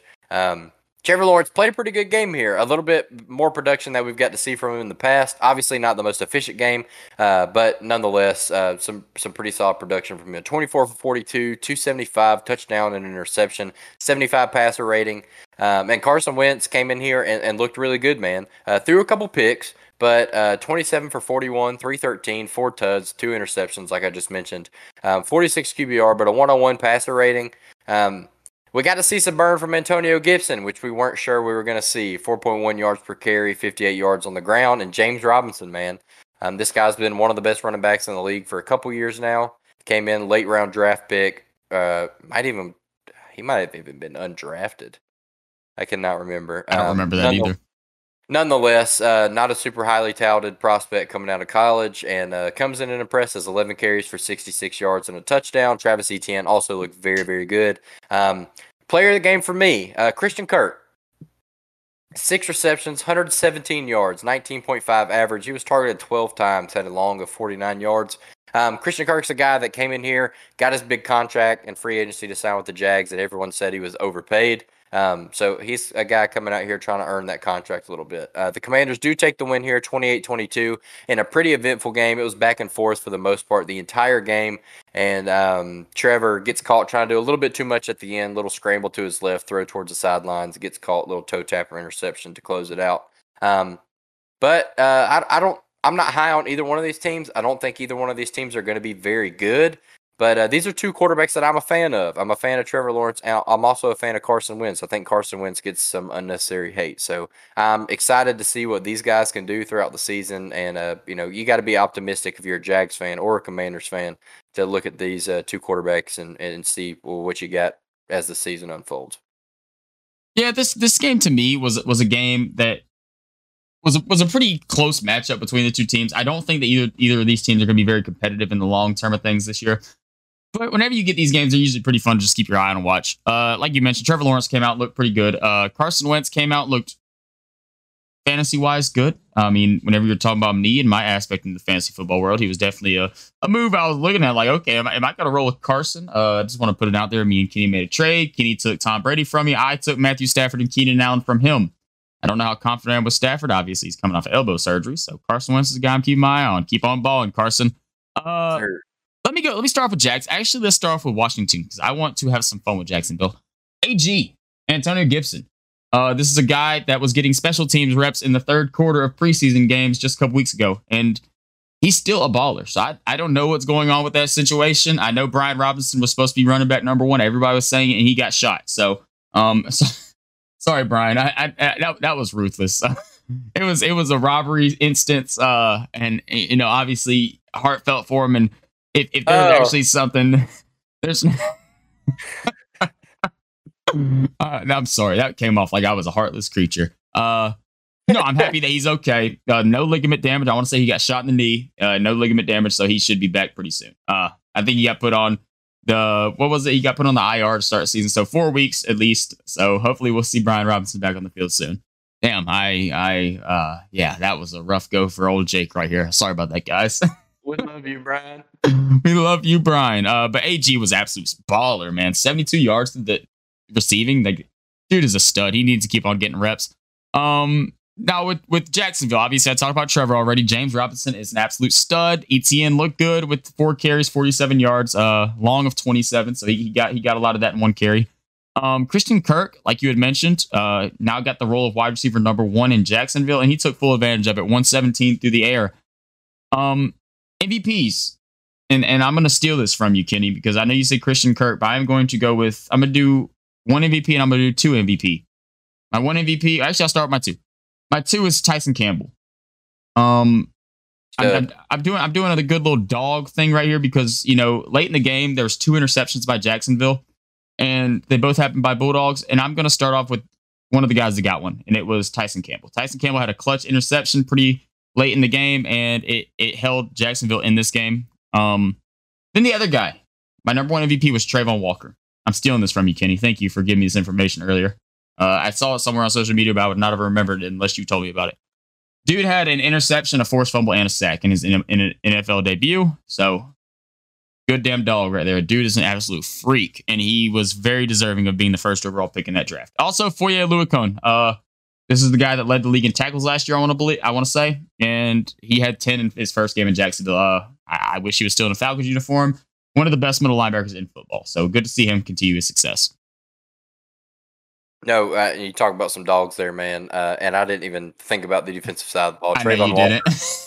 Travon Walker is clearly the MVP of this game. I do not know what I was thinking, but Christian Kirk, hell of a game, man. Um, let's move on to the next. And I know we're coming in on an hour and a half pod here, y'all. We are getting a little long winded, so we'll try and speed it up as much as possible.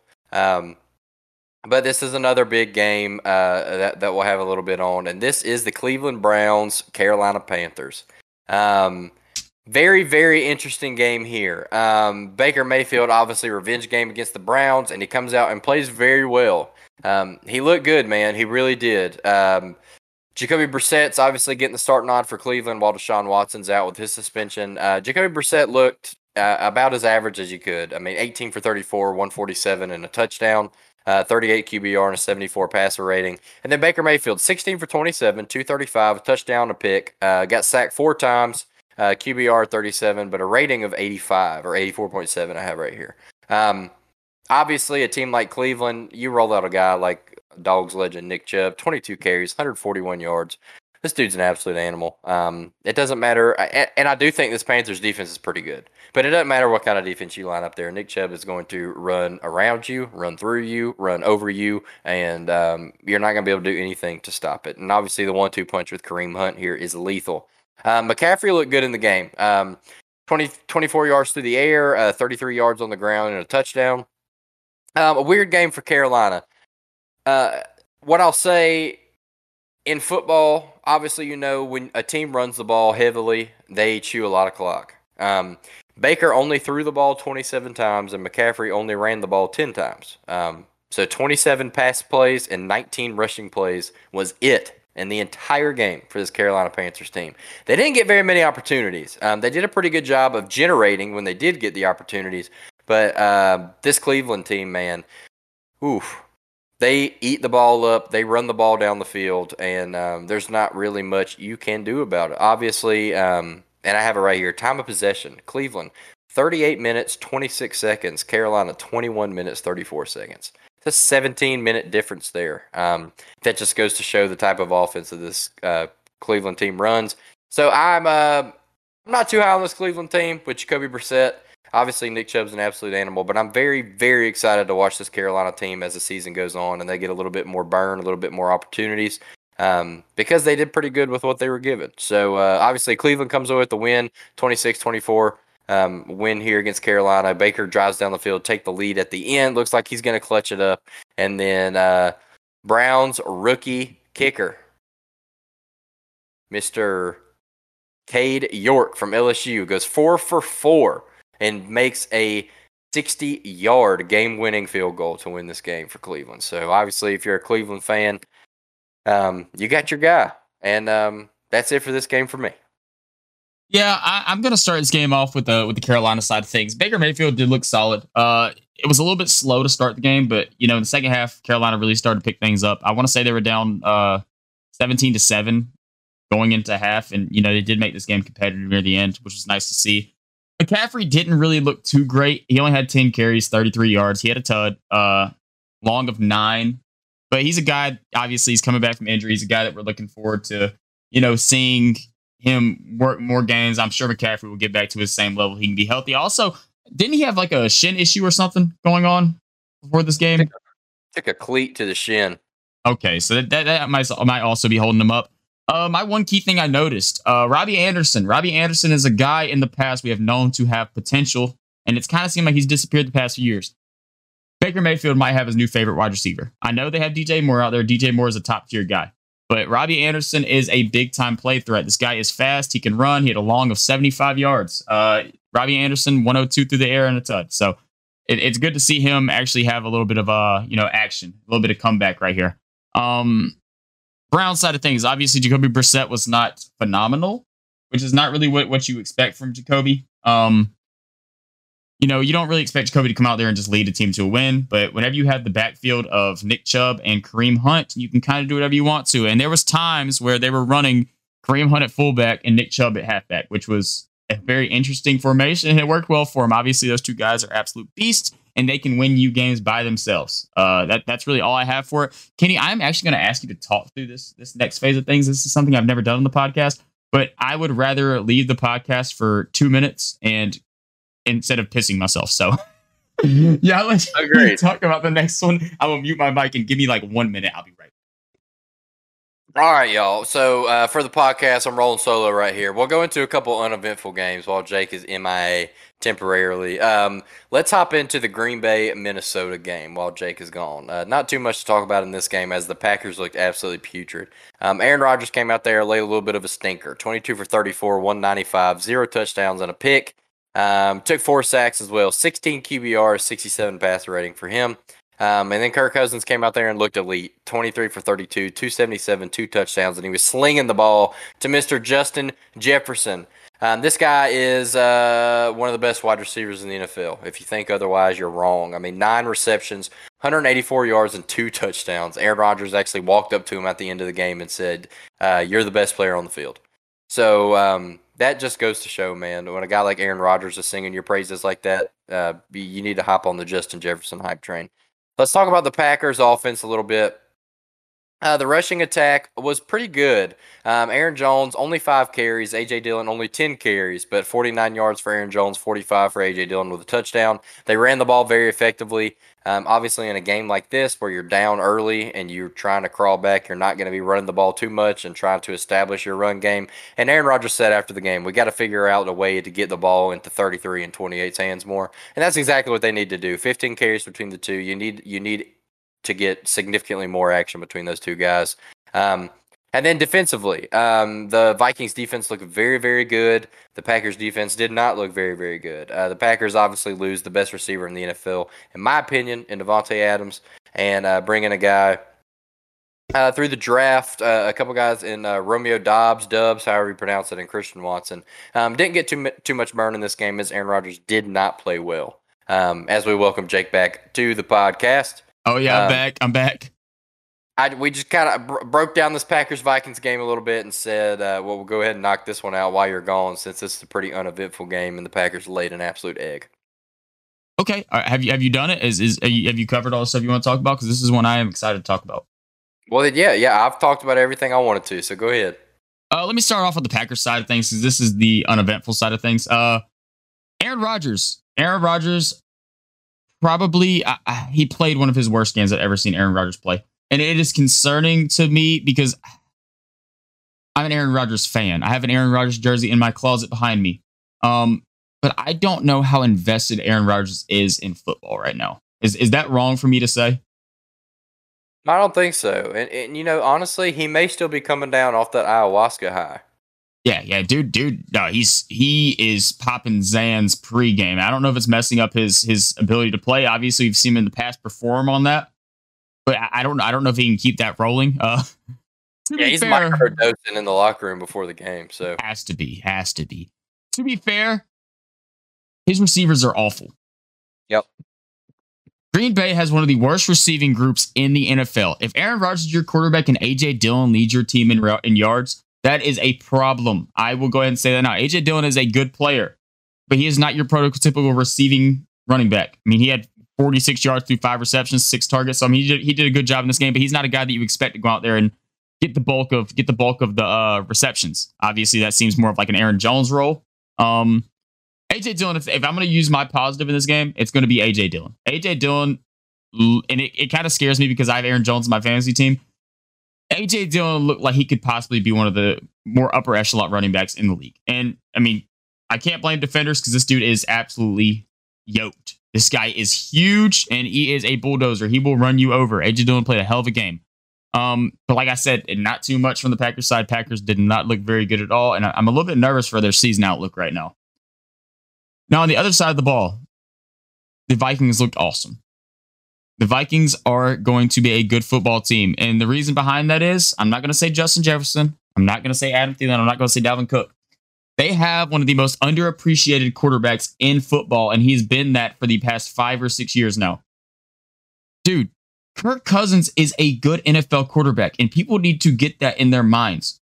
You can say what you want to about primetime games. You can say whatever you want to. Kirk Cousins is a solid NFL quarterback.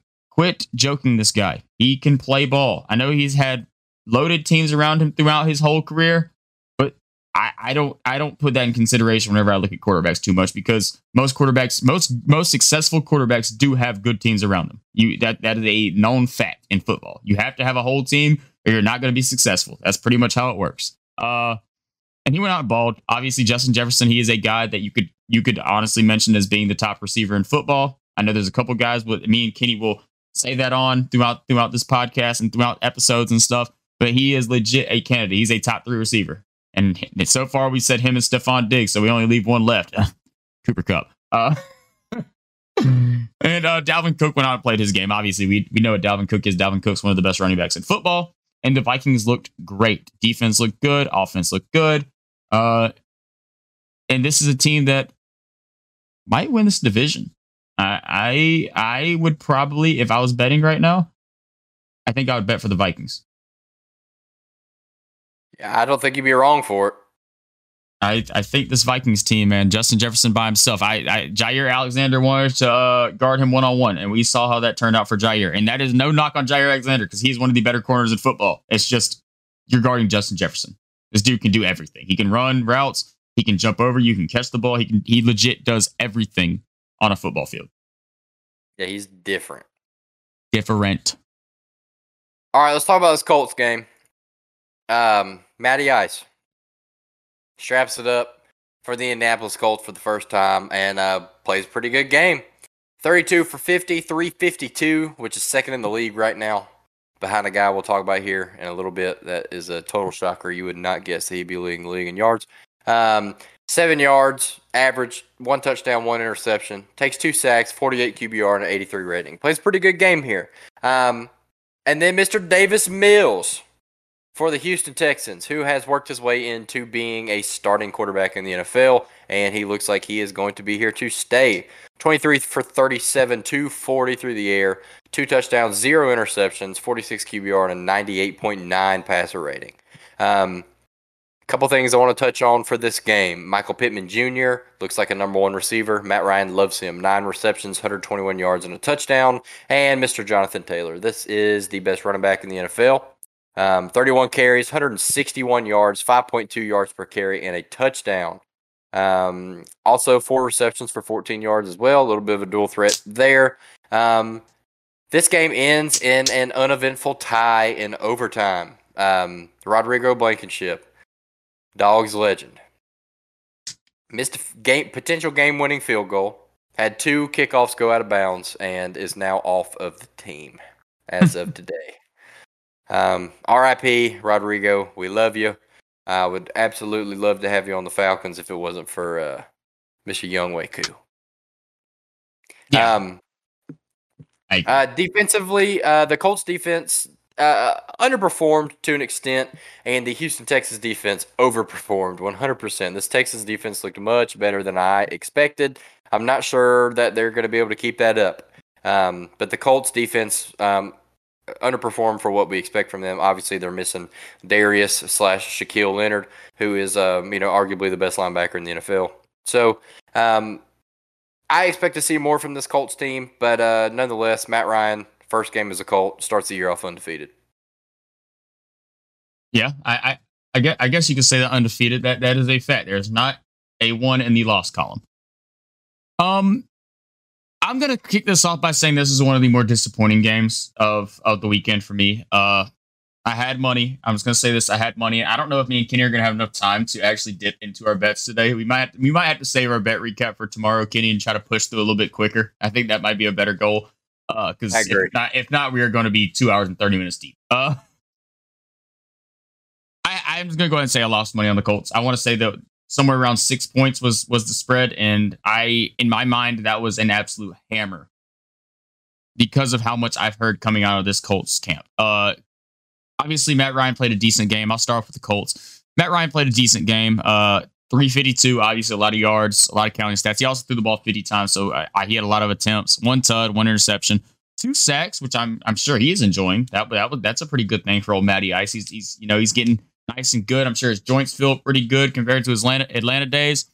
Jonathan Taylor, absolute stud. Everybody out of college, whenever he was coming out, he, he was the best best running back in college. Teams were skeptical of him because of how much tread he had on his tires or tread, how much the lack of tread on his tires. Uh, I would say because how much he ran the ball, he burnt all that stuff off at college. Is what they were saying. And they were wrong. This dude came to the next level and instantly, day one, became one of the best running backs in football. And right now, I agree with you, Kenny. He is the best running back. In co- and, and about said in college football, we talked too much about college football recently. He is the best running back in the NFL. There's not one single doubt about it. There's no competition. He is on a whole nother level than anybody else to me right now. Um, Michael Pittman Jr., this is a guy that me and Kenny both been high on, and he is a stud. Matt Ryan talked a lot about him coming out of camp, and they proved this connection right here is going to be a big connection for Mr. Matt Ryan. Also, Nyheim Hines. He's a guy that in the league that I feel like doesn't get talked about much, but he is a Swiss Army knife. And anytime you get to watch him play, I enjoy to watch him play. He is electric. Nyheim Hines is always fun to watch. Um, I didn't really pay too much to the decent defensive side of the ball, so I don't have much to say about them on the defense side of the ball. They did record three sacks. Kwity Paye, absolute stud. I want to say out of Michigan, uh, absolute baller. He had two sacks, which was really, really good to see. Houston, another quarterback that I feel like has not been getting enough hype and that needs to give more respect on his name is Dougie Mills. Davis Mills, to me, so far through what we've seen in his NFL career, is the best rookie quarterback from last year's class. Not rookie quarterback no more, but he's the best quarterback from last year's class to me. You could argue Mac Jones. Mac Jones was playing in a very friendly system to it to what he played with. Davis Mills was playing with Houston Texans. That, that's that's that's a very very big difference right there. He has been the guy. A caveat here. I don't think, and, and, I agree with you. Davis Mills, what we've seen so far, has been the most impressive. I don't think either one of us are saying that Davis Mills is the most talented. No, no. Davis um, Mills is talent wise, he is below Zach Wilson, Trevor Lawrence, and Justin Fields, no doubt in my mind. Trey Lance, he's he's below all those guys. I think talent wise and and ceiling, uh, it's Trevor Lawrence and Justin Fields, clear one and two. Um, and then you got guys like Trey Lance and um, and, Zach, and Wilson. Uh, Zach Wilson as well. Um, but obviously, those guys are suffering a little bit from the systems that they've been put in. And uh, Davis Mills has kind of fought through all the adversity and um, went into a bad system as well. I don't want to say bad system, but bad team, I'll say, um, and has thrived. Yeah, he, he has been awesome. Uh, I, I do want to mention another quick thing. Uh, Dameon Pierce is a guy that out of camp, everybody was saying he was the number one running back. And clearly, as of right now, he is not so much the number one guy. He did have 11 carries compared to Rex Burkhead's 14, but I think whenever what I was expecting was him to get a lot more carries than the number two guy. I did not expect Burkhead to come out there and get 14 carries, and he did. So that, that's a little bit concerning to me. Um, neither guy really did much work. I mean, Pierce averaged three yards per carry, and uh, Burkhead averaged four, uh, 2.9, both along of eight, but neither of those guys are guys you expect to really go out there and just ramble like 40 yards downfield. That's not really neither of their game.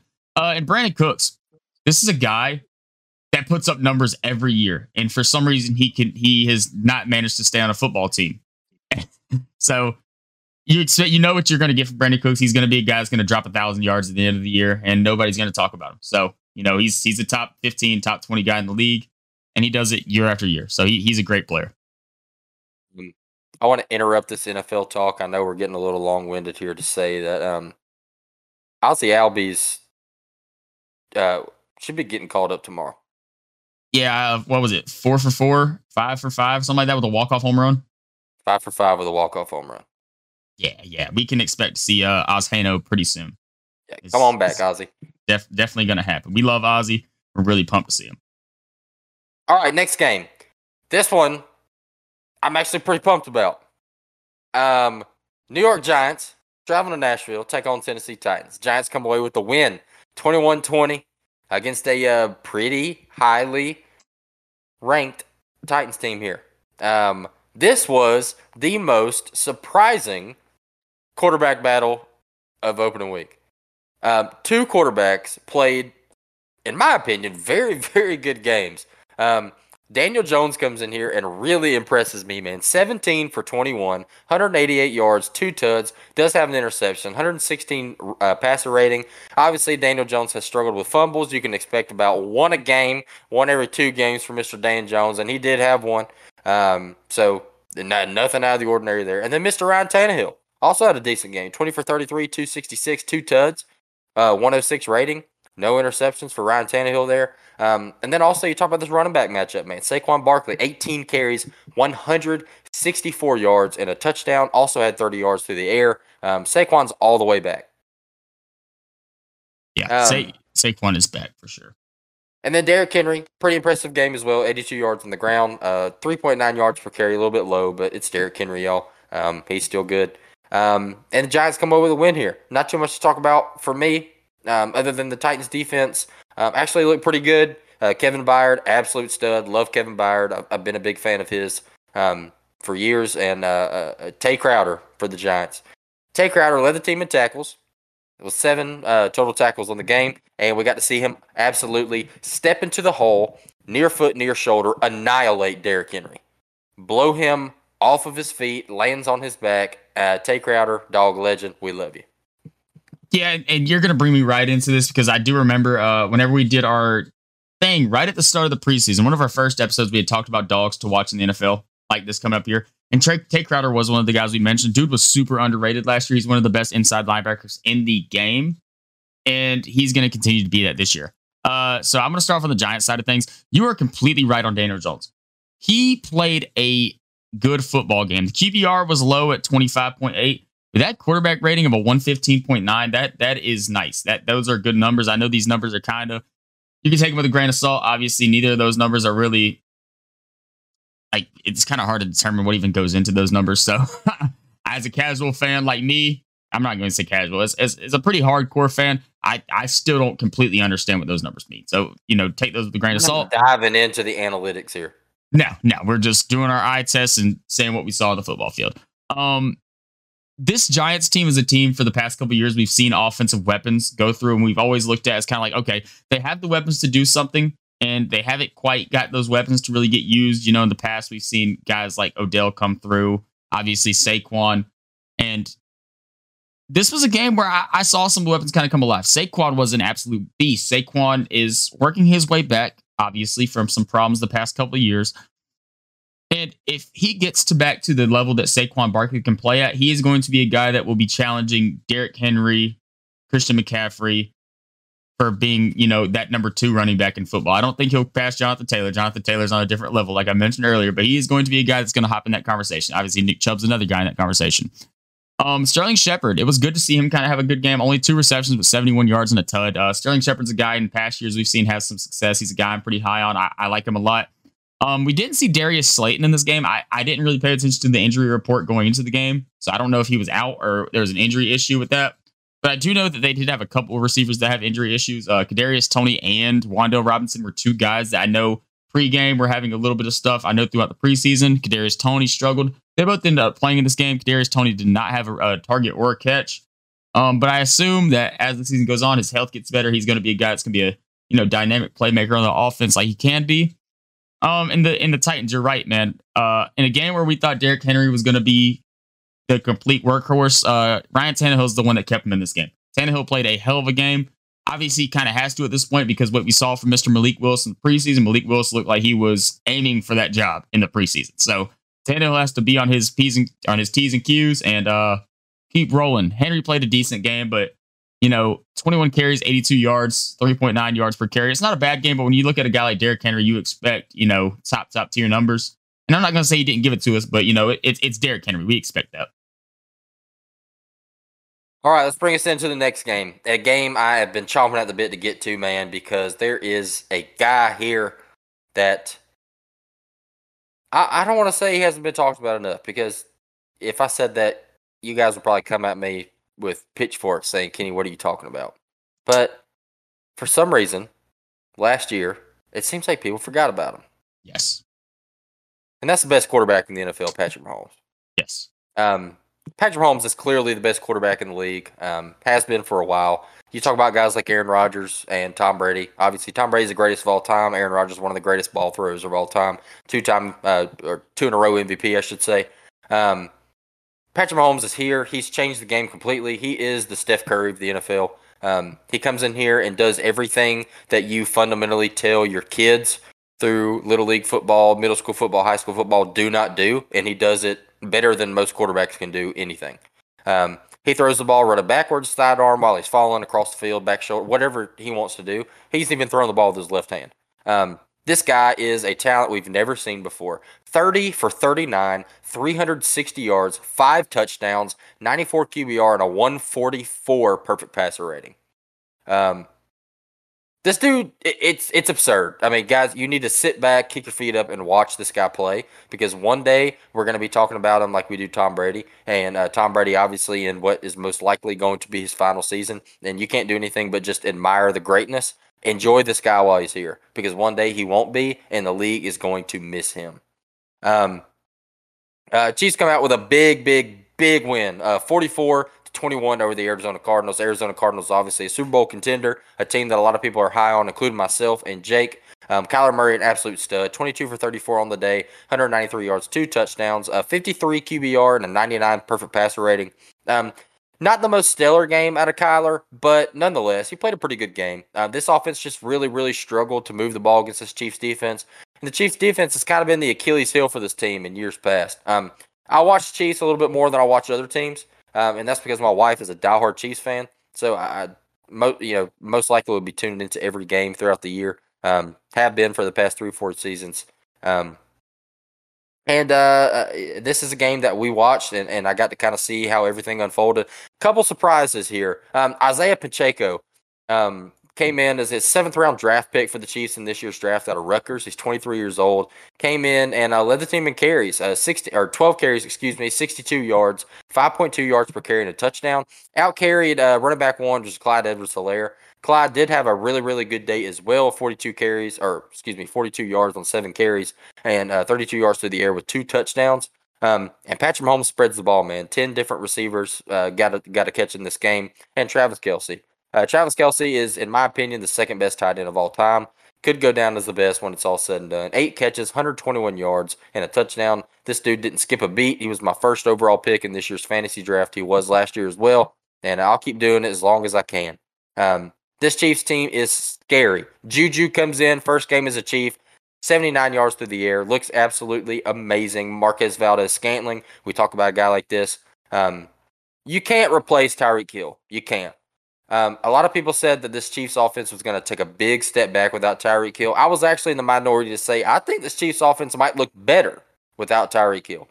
And that sounds crazy. You might be trying to crucify me for saying that, but here's what I think when you have a team that is so reliant on one star receiver, like the Chiefs are with Tyreek Hill, or have been with Tyreek Hill, and obviously we talk about Patrick Mahomes. I don't need to get on that soapbox anymore.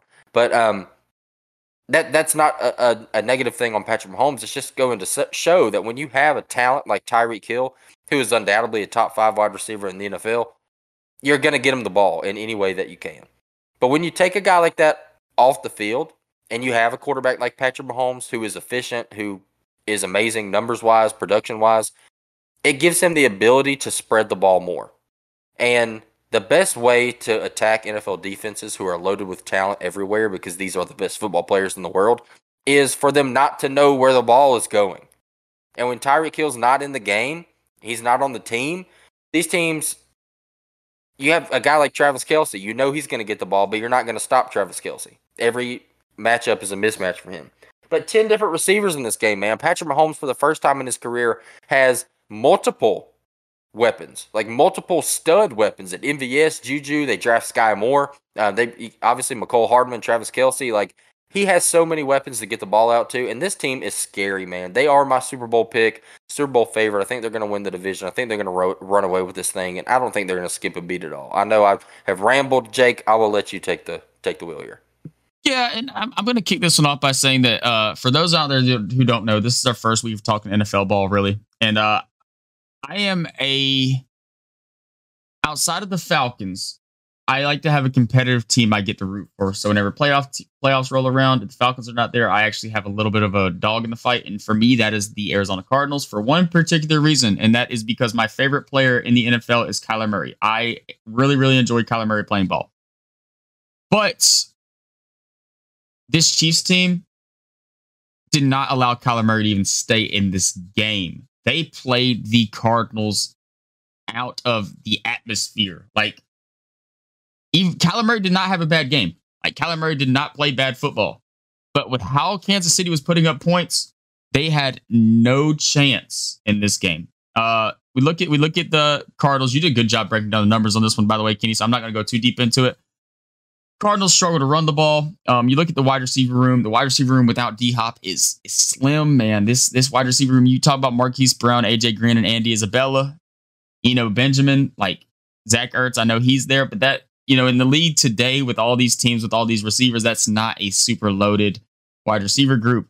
Um, we also talk about JJ Watt being down right now, Chandler Jones leaving. Um, those are obviously two big hits. Chandler Jones is a guy that doesn't really get talked about much, but he's a guy that gets double digit sacks every single season. So, you know, this Cardinals team is going to go through a little bit of a growing pains. I, am assuming they're going to be fine. Uh, obviously, they're without D Hop for the first six weeks. So, whenever he gets back, obviously, if you've watched the, I say obviously a lot. I'm so sorry, y'all. But I mean, if you watch Cardinals games in the past, you know that the D Hop Kyler connection is real, and Kyler loves to toss the ball 60 yards downfield to D Hop for him to go up and get it. And whenever that start, starts happening again, I'm confident in the Cardinals. Obviously, that uh, there I go again. That division does not look good right now. Um, I want to say that they started off 0 and 4. Every team in that division lost, right? Cardinals, uh, Rams, 49ers, and Seahawks, Seahawks won. Yep, Seahawks won. I, would, I, don't, I don't know how I was thinking about Denver. Denver's in Kansas City. That's my fault. They're in the AFC. Yeah. Uh. So right now, Seahawks are first place in that division. So right now, that division's kind of up for grabs. You know, the Rams didn't look great. Cardinals obviously didn't look too good, but they're playing the Kansas City Chiefs.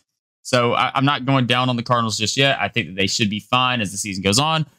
But you were completely right breaking down Patrick Mahomes. He is the best. Um, and you compared him to Steph Curry, which is interesting to me. Um, Patrick Mahomes did not have a Super Bowl appearance last year. And it seemed like due to that, people were just automatically falling off of him.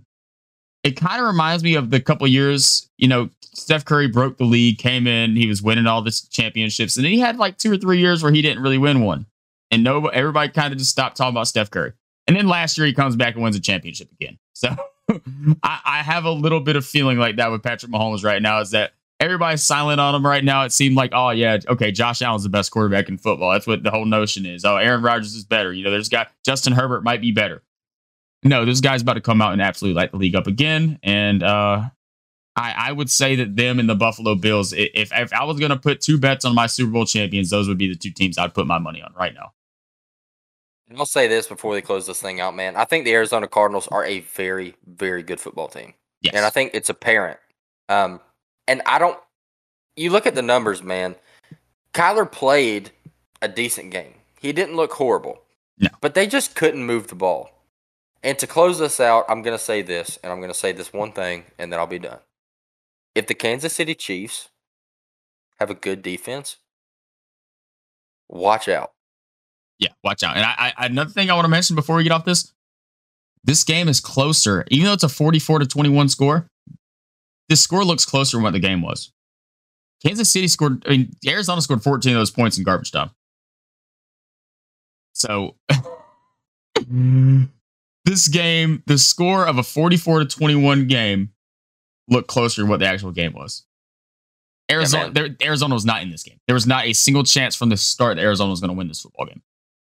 Kansas City looked amazing. The crazy thing about it is when you look at Patrick Mahomes' stat line, it's not even that surprising. No, I mean people should assume this from Patrick Mahomes.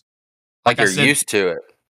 People people forgot about him. I think that the problem comes from whenever you expect something, you see something from somebody so much that you start to get used to it. Obviously, Josh Allen's a little bit newer to the scene. Josh Allen's the new. You have you have your old, you know, you have your old Porsche in the backyard that is probably worth more, but then you got this brand new Corvette you just got, and you're like, oh, I want to take this thing out for a spin, knowing that the Porsche is worth four times the amount as the Corvette. That's how it is, man. It's easy to forget. It's easy to forget, and uh, we just you you can't allow it to happen. No, no, you cannot uh, allow it to happen because then one day you're going to seem like an idiot whenever somebody asks you the question. All right, y'all. I know this is a super long one, and uh, we are rambling on, so we'll close it out. Only, only a couple more games to go over here before we head out of this thing and close you guys out. Um, let's hop into the Raiders Chargers matchup. Uh, one of the better games of the week. Um, this was a, a, game that everyone expected to be good, and it didn't disappoint at all. Um, Chargers obviously are getting a lot of talk as a Super Bowl team, Super Bowl contender, um, and I don't think you're wrong for thinking that. Justin Herbert is one of the best quarterbacks in the league. He's another guy that got a lot of burn uh, last year coming in, a lot of MVP talks this year, and comes out and plays an amazing game. Uh, Derek Carr as well. Derek Carr, one of the best quarterbacks in the league, also gets his old buddy back, his best friend from college, a guy that uh, they've gone through a lot together on the field and off the field, Davante Adams. And Davante Adams did not skip a beat. 10 catches, 141 yards, and a touchdown. Uh, this Davante Adams Derek Carr connection is not something that's going to have to be established because, like I just mentioned, these guys broke records together in college, so the connection has been there.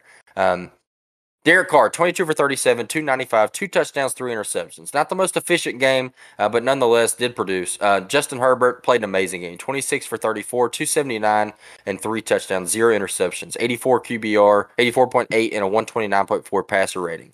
Um, a couple things to mention in this game. Josh Jacobs is back. Josh Jacobs looks good. He's one of the best running backs in the league. We're a little bit concerned with him in the preseason and how they were playing him, um, but he looks to be the guy. 10 carries, led the team, uh, 57 yards on the ground, 5.7 average, obviously. And then Austin Ekeler um, also looked really, really good through the air and uh, on the ground. Um, and then I already mentioned Davante Adams. Uh, you talk about guys like Darren Waller and Hunter Renfrow. Uh, this uh, Raiders team is loaded in the passing game, and the same thing with the Chargers. Uh, Keenan Allen, Gerald Everett, um, obviously Austin Ekeler, uh, Austin Ekeler, and uh, Mike Williams here. Um, this is a loaded receiving core from all aspects. Um, this team is very, very good. These are both teams that I expect to contend, um, and both playoff teams, in my opinion. Yeah, these two teams play in the toughest division in the NFL, along with the Kansas City Chiefs and the Denver Broncos. Uh, and like you said, this matchup did not disappoint. Uh, I am famous, not famous, but I am known to have said that the Chargers are my Super Bowl pick, my preseason Super Bowl pick. That's who I was rolling with. And I know just now I said if I was betting right now, I would bet for the Kansas City Chiefs and Buffalo Bills. It's because that at that point my money's on the line, and I can make dumb bets with words, but I'm not going to make dumb bets with money. That's not. That's not how I'm going to roll. So, you know, you got to get a little bit fun whenever you're trying to do your Super Bowl pick. It's not no fun to go out there and say the Kansas City Chiefs and, Buff- and the uh, or Tampa Bay Buccaneers, Buffalo Bills. So I wanted to go a little bit strange, go with the Chargers. Um, and I still believe it. I, I still do believe that any given Sunday, the Chargers can beat any team in football. The Raiders can beat any team in football any given Sunday. These two teams are two upper echelon teams in the NFL. Uh, talk about the Chargers. You talk about Justin Herbert, man top five quarterback in football. He, he's been like this since he got in the league. Um, he's one of those freaks, just like Patrick Mahomes and Josh Allen. I think those three guys, when it comes to just arm ability and talent, I think those three guys, when it comes to young quarterbacks, are on a different level. I'm not including Brady and Rodgers in this conversation because obviously it's not very fun to include them in this conversation because we don't know how much more years we're going to get out. We're talking about the future of the NFL, and Herbert is one of those guys that is going to be a huge part of that. Um, Austin Ekeler, he's still a beast. Uh, kind of slow game on the ground today, or not today, but you know this past weekend. But we know we're going to get from Austin Ekeler. Austin Ekeler throughout the season is going to be one of the best running backs in football. Not so much, you know, straight up toting the ball, but just the numbers he's going to put up through the air and on the ground is going to be pretty impressive.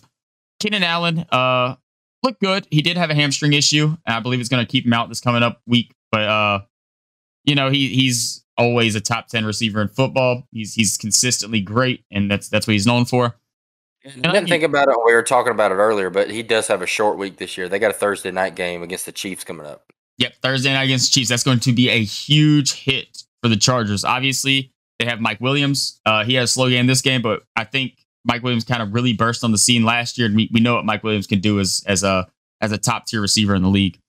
Um, Derek Carr, uh, he did throw three picks in this game, um, and the Chargers defense was all over him, five sacks. And for you to throw three picks and the game to be a five point game, that is pretty impressive because he's not going to throw three picks every game. so that is that is. I'm not going to say it's a positive because you still lose the football game, but it isn't a positive in the aspect of you still kept up with a huge playoff contender by losing the turnover battle by a significant margin. So you know, take take that as as as a positive if you want to. Josh Jacobs, dude, is a monster. We talk about Josh Jacobs. Uh, he kind of reminds me a lot of James Robinson. Is that aspect of just pure bruisers that have been great and I feel like don't get enough talk because their teams are kind of, you know, in in air about both of them. It's kind of been some rumors speculating about both of them this offseason. Um, and you know, you you talked all all about Davante Adams, man. Davante Adams, uh, I'm gonna say top five because I feel like we've said top three about four times now. So I don't know how many people can squeeze in the top three. I, I would assume it's only three. So I'm gonna say top five. like that. I like that. That is um, that, that that is it for me on the on that on that aspect. All right, two two more games to hit before we get out of here. This one will probably be a, a quick one. Uh, we got the Tampa Bay Dallas matchup. Um, pretty boring game for the most part. Uh, both defenses look pretty good in this one. Dak obviously goes down with the injury. Hate to see that. He's going to miss some time. Um, had surgery. Everything went well, but he's probably looking like they're they're hoping to get him back by week four. It looks like. Um, that that's a pretty optimistic timeline, but we'll, we'll see if they can make that happen. Uh, Tom Brady looked great. Um, Dak looked decent for the most part, uh, but that Tampa defense is is very very good. Uh, star of this game, I'll say Leonard Fournette, man, 21 carries, 127 yards, six yards per carry. Also caught the ball a little bit. Um, Mike Evans had a good game.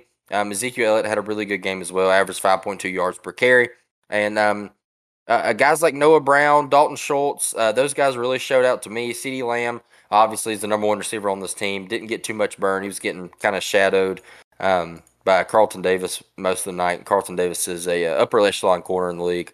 Um, so a pretty uneventful game for the most part. Obviously, Dak goes down with the in- injury, and Tampa goes up uh, with a 19 to three win here. Only one touchdown scored in the game.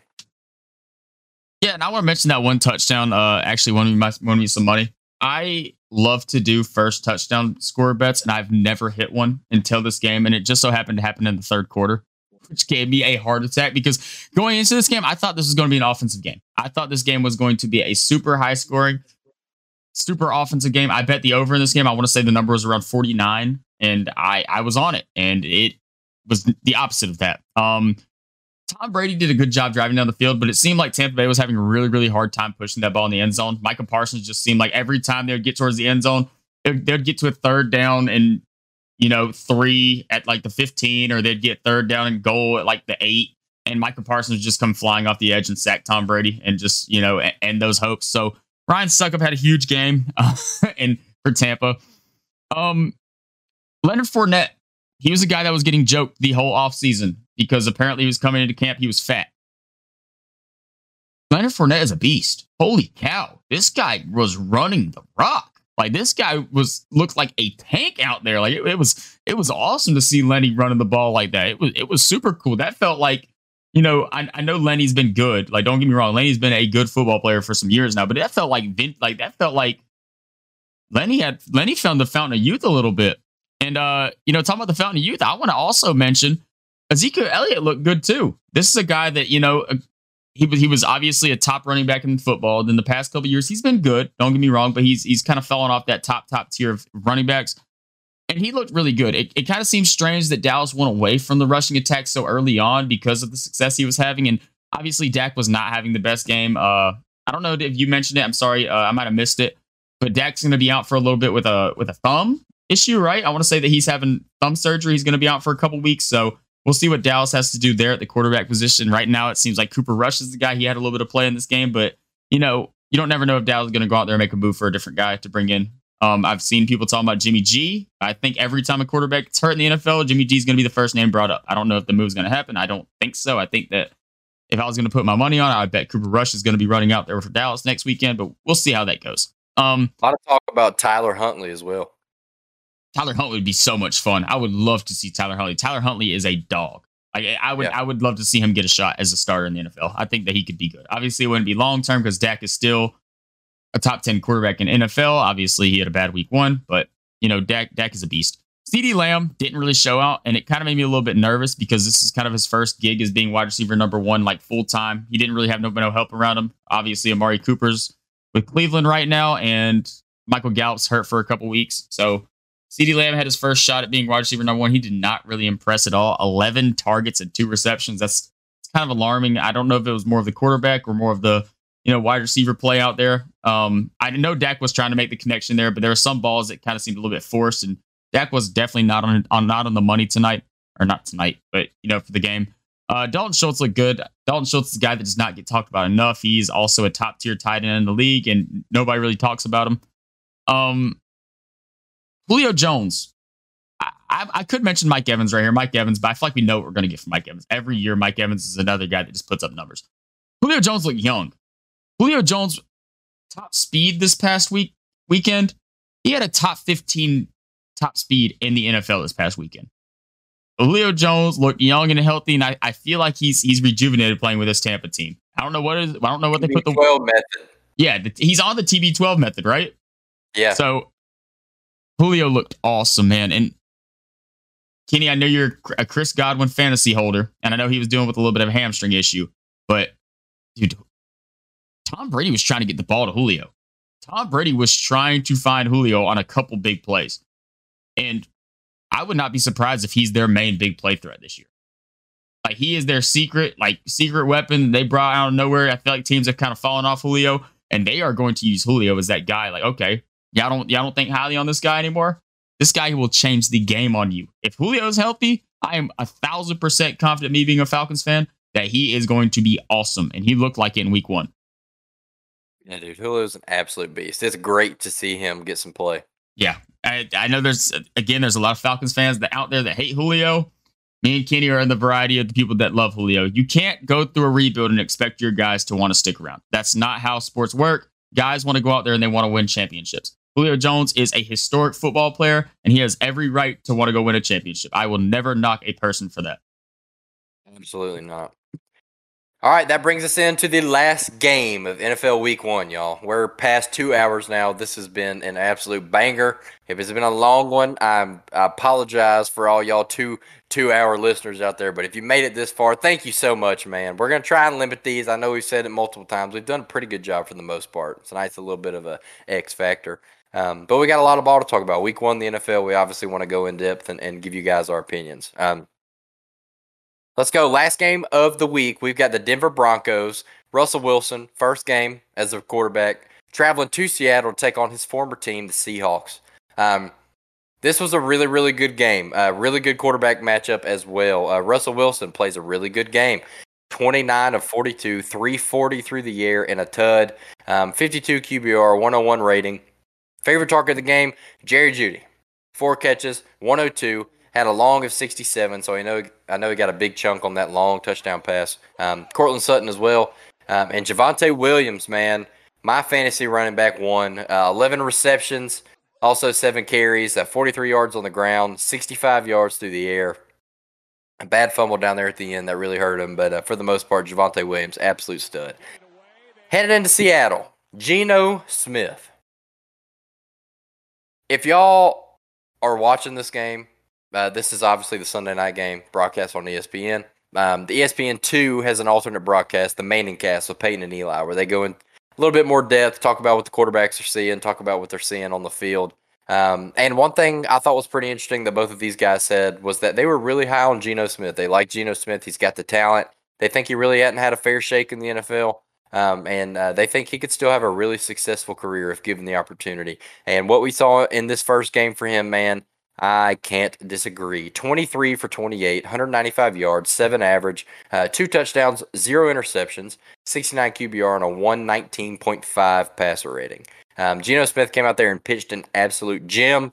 Um, also, six carries on the ground for 42 yards. Uh, the Seahawks team, it was a little bit weird through the air. Um, Tyler Lockett, kind of a lackluster night. DK Mac- Metcalf as well. Seven receptions, 36 yards for him. Um, but they got it done. Defensively, they, they looked really good. And then the very controversial 64 yard field goal attempt at the end instead of going for it um, for the Broncos that ended up costing them the win here. Yeah. Uh, like you mentioned, the Broncos, man, they look good. I, I do think that they have a little bit more potential than what we saw in this game. Obviously, like you mentioned, Kenny, we're going to go a little bit more in depth throughout this process because it is week one and we want to diagnose every team fully in week one because this is the first chance we got to see them. And I was not super impressed with what I saw from the Broncos, but they're a team that obviously has a lot of talent. Um, Jerry Jeudy, Jerry Jeudy is a beast. He is going to emerge as a super breakout guy. I had mentioned him before. I don't know if it was podcast wise, but I like to give myself a little bit of shout out sometimes, even though you guys might not believe it's true. But this was a guy I was looking at to be a breakout candidate this year. And so far, it's looking like He has a quarterback that can actually throw the ball around the yard with Russell Wilson. And Russ looked good, man. Let Russ cook, uh, as as as he would say. But he didn't cook. He, he didn't cook enough going back to Seattle to win this game bunch of key turnovers. Javonte Williams lost the ball at the end zone, uh, in the red zone. Melvin Gordon also had a pretty big fumble that that kind of cost a little bit. Um, Courtland Sutton, that one-two punch of Jeudy and Sutton is going to be awesome. And Geno Smith, I know you said uh, I want to say you had used the word talent. I want to use the word uh, like the corn kid would say. He has the juice. Geno Smith has the juice, baby. Um, and I think there's a betting thing that we were talking about ride with Geno Smith because somehow Geno Smith just covers every game. Geno Smith will cover. So we're gonna roll with Geno Smith for the next couple weeks. See, work, do it until it does not work. That is the way that it works here. Um, DK Metcalf had seven receptions, 36 yards. Uh, obviously, you look at Geno Smith's stat line. He was not throwing the ball deep downfield. They were running a lot of play action, trying to get trying to get Denver off balance, and it worked for him. So you know, it, it was it was a really really fun game to watch. I did enjoy it. Uh, I was on the wrong side of things on the betting side of things, but Jerry Jeudy did win me money, so it, I kind of came out even. So it's not too bad. Well, is that it for you in this game? That is it for me in this game, Kenny. And I think I think that might might be a, a close close to time for a wrap up right here. Yeah, that's it for us, man. We talked about the Braves, we talked about the Dogs, we talked about the SEC, and we talked about the NFL. Obviously, it's a longer podcast tonight. We've already mentioned it, uh, but a little bit more in depth in this one. We'll shorten it up in the future, but uh, we wanted to get this one out, kind of give our initial assessment of these teams, and um, give a little, you know, kind of lay the groundwork for moving forward. Um, but football's all the way back. The NFL's back now, so uh, full swing of things for football season, and uh, we can't wait. So We'll be back with another episode this week, I believe, tomorrow night. Um, oh yeah. Talk talk some SEC or college football week three previews. Talk the dogs. Talk some more NFL stuff. What we're looking at for Thursday night game and bets moving forward. So, uh, man, thank y'all so much for listening. Uh, if you made it this far, we're super appreciative of, of you sticking along and, and listening to this long haul of a podcast. But it's a fun one, and um, we're gonna bring some more sports content here moving forward. Um, like we said, football season's in full swing, so it's time to go. Check us out on all the socials. Tune in, give us a follow, subscribe to us, give us a like, interact with us. We want to get some feedback from y'all and see what we can do to make it better. I think I think those were all great closing thoughts. I was I was going through my mind all the stuff you were saying. You covered everything that was in my mind. So Kenny, great job on that. And uh, again, just thank you guys so much. And uh, we'll, we'll see y'all. We'll see y'all tomorrow night. Sir, catch y'all next time.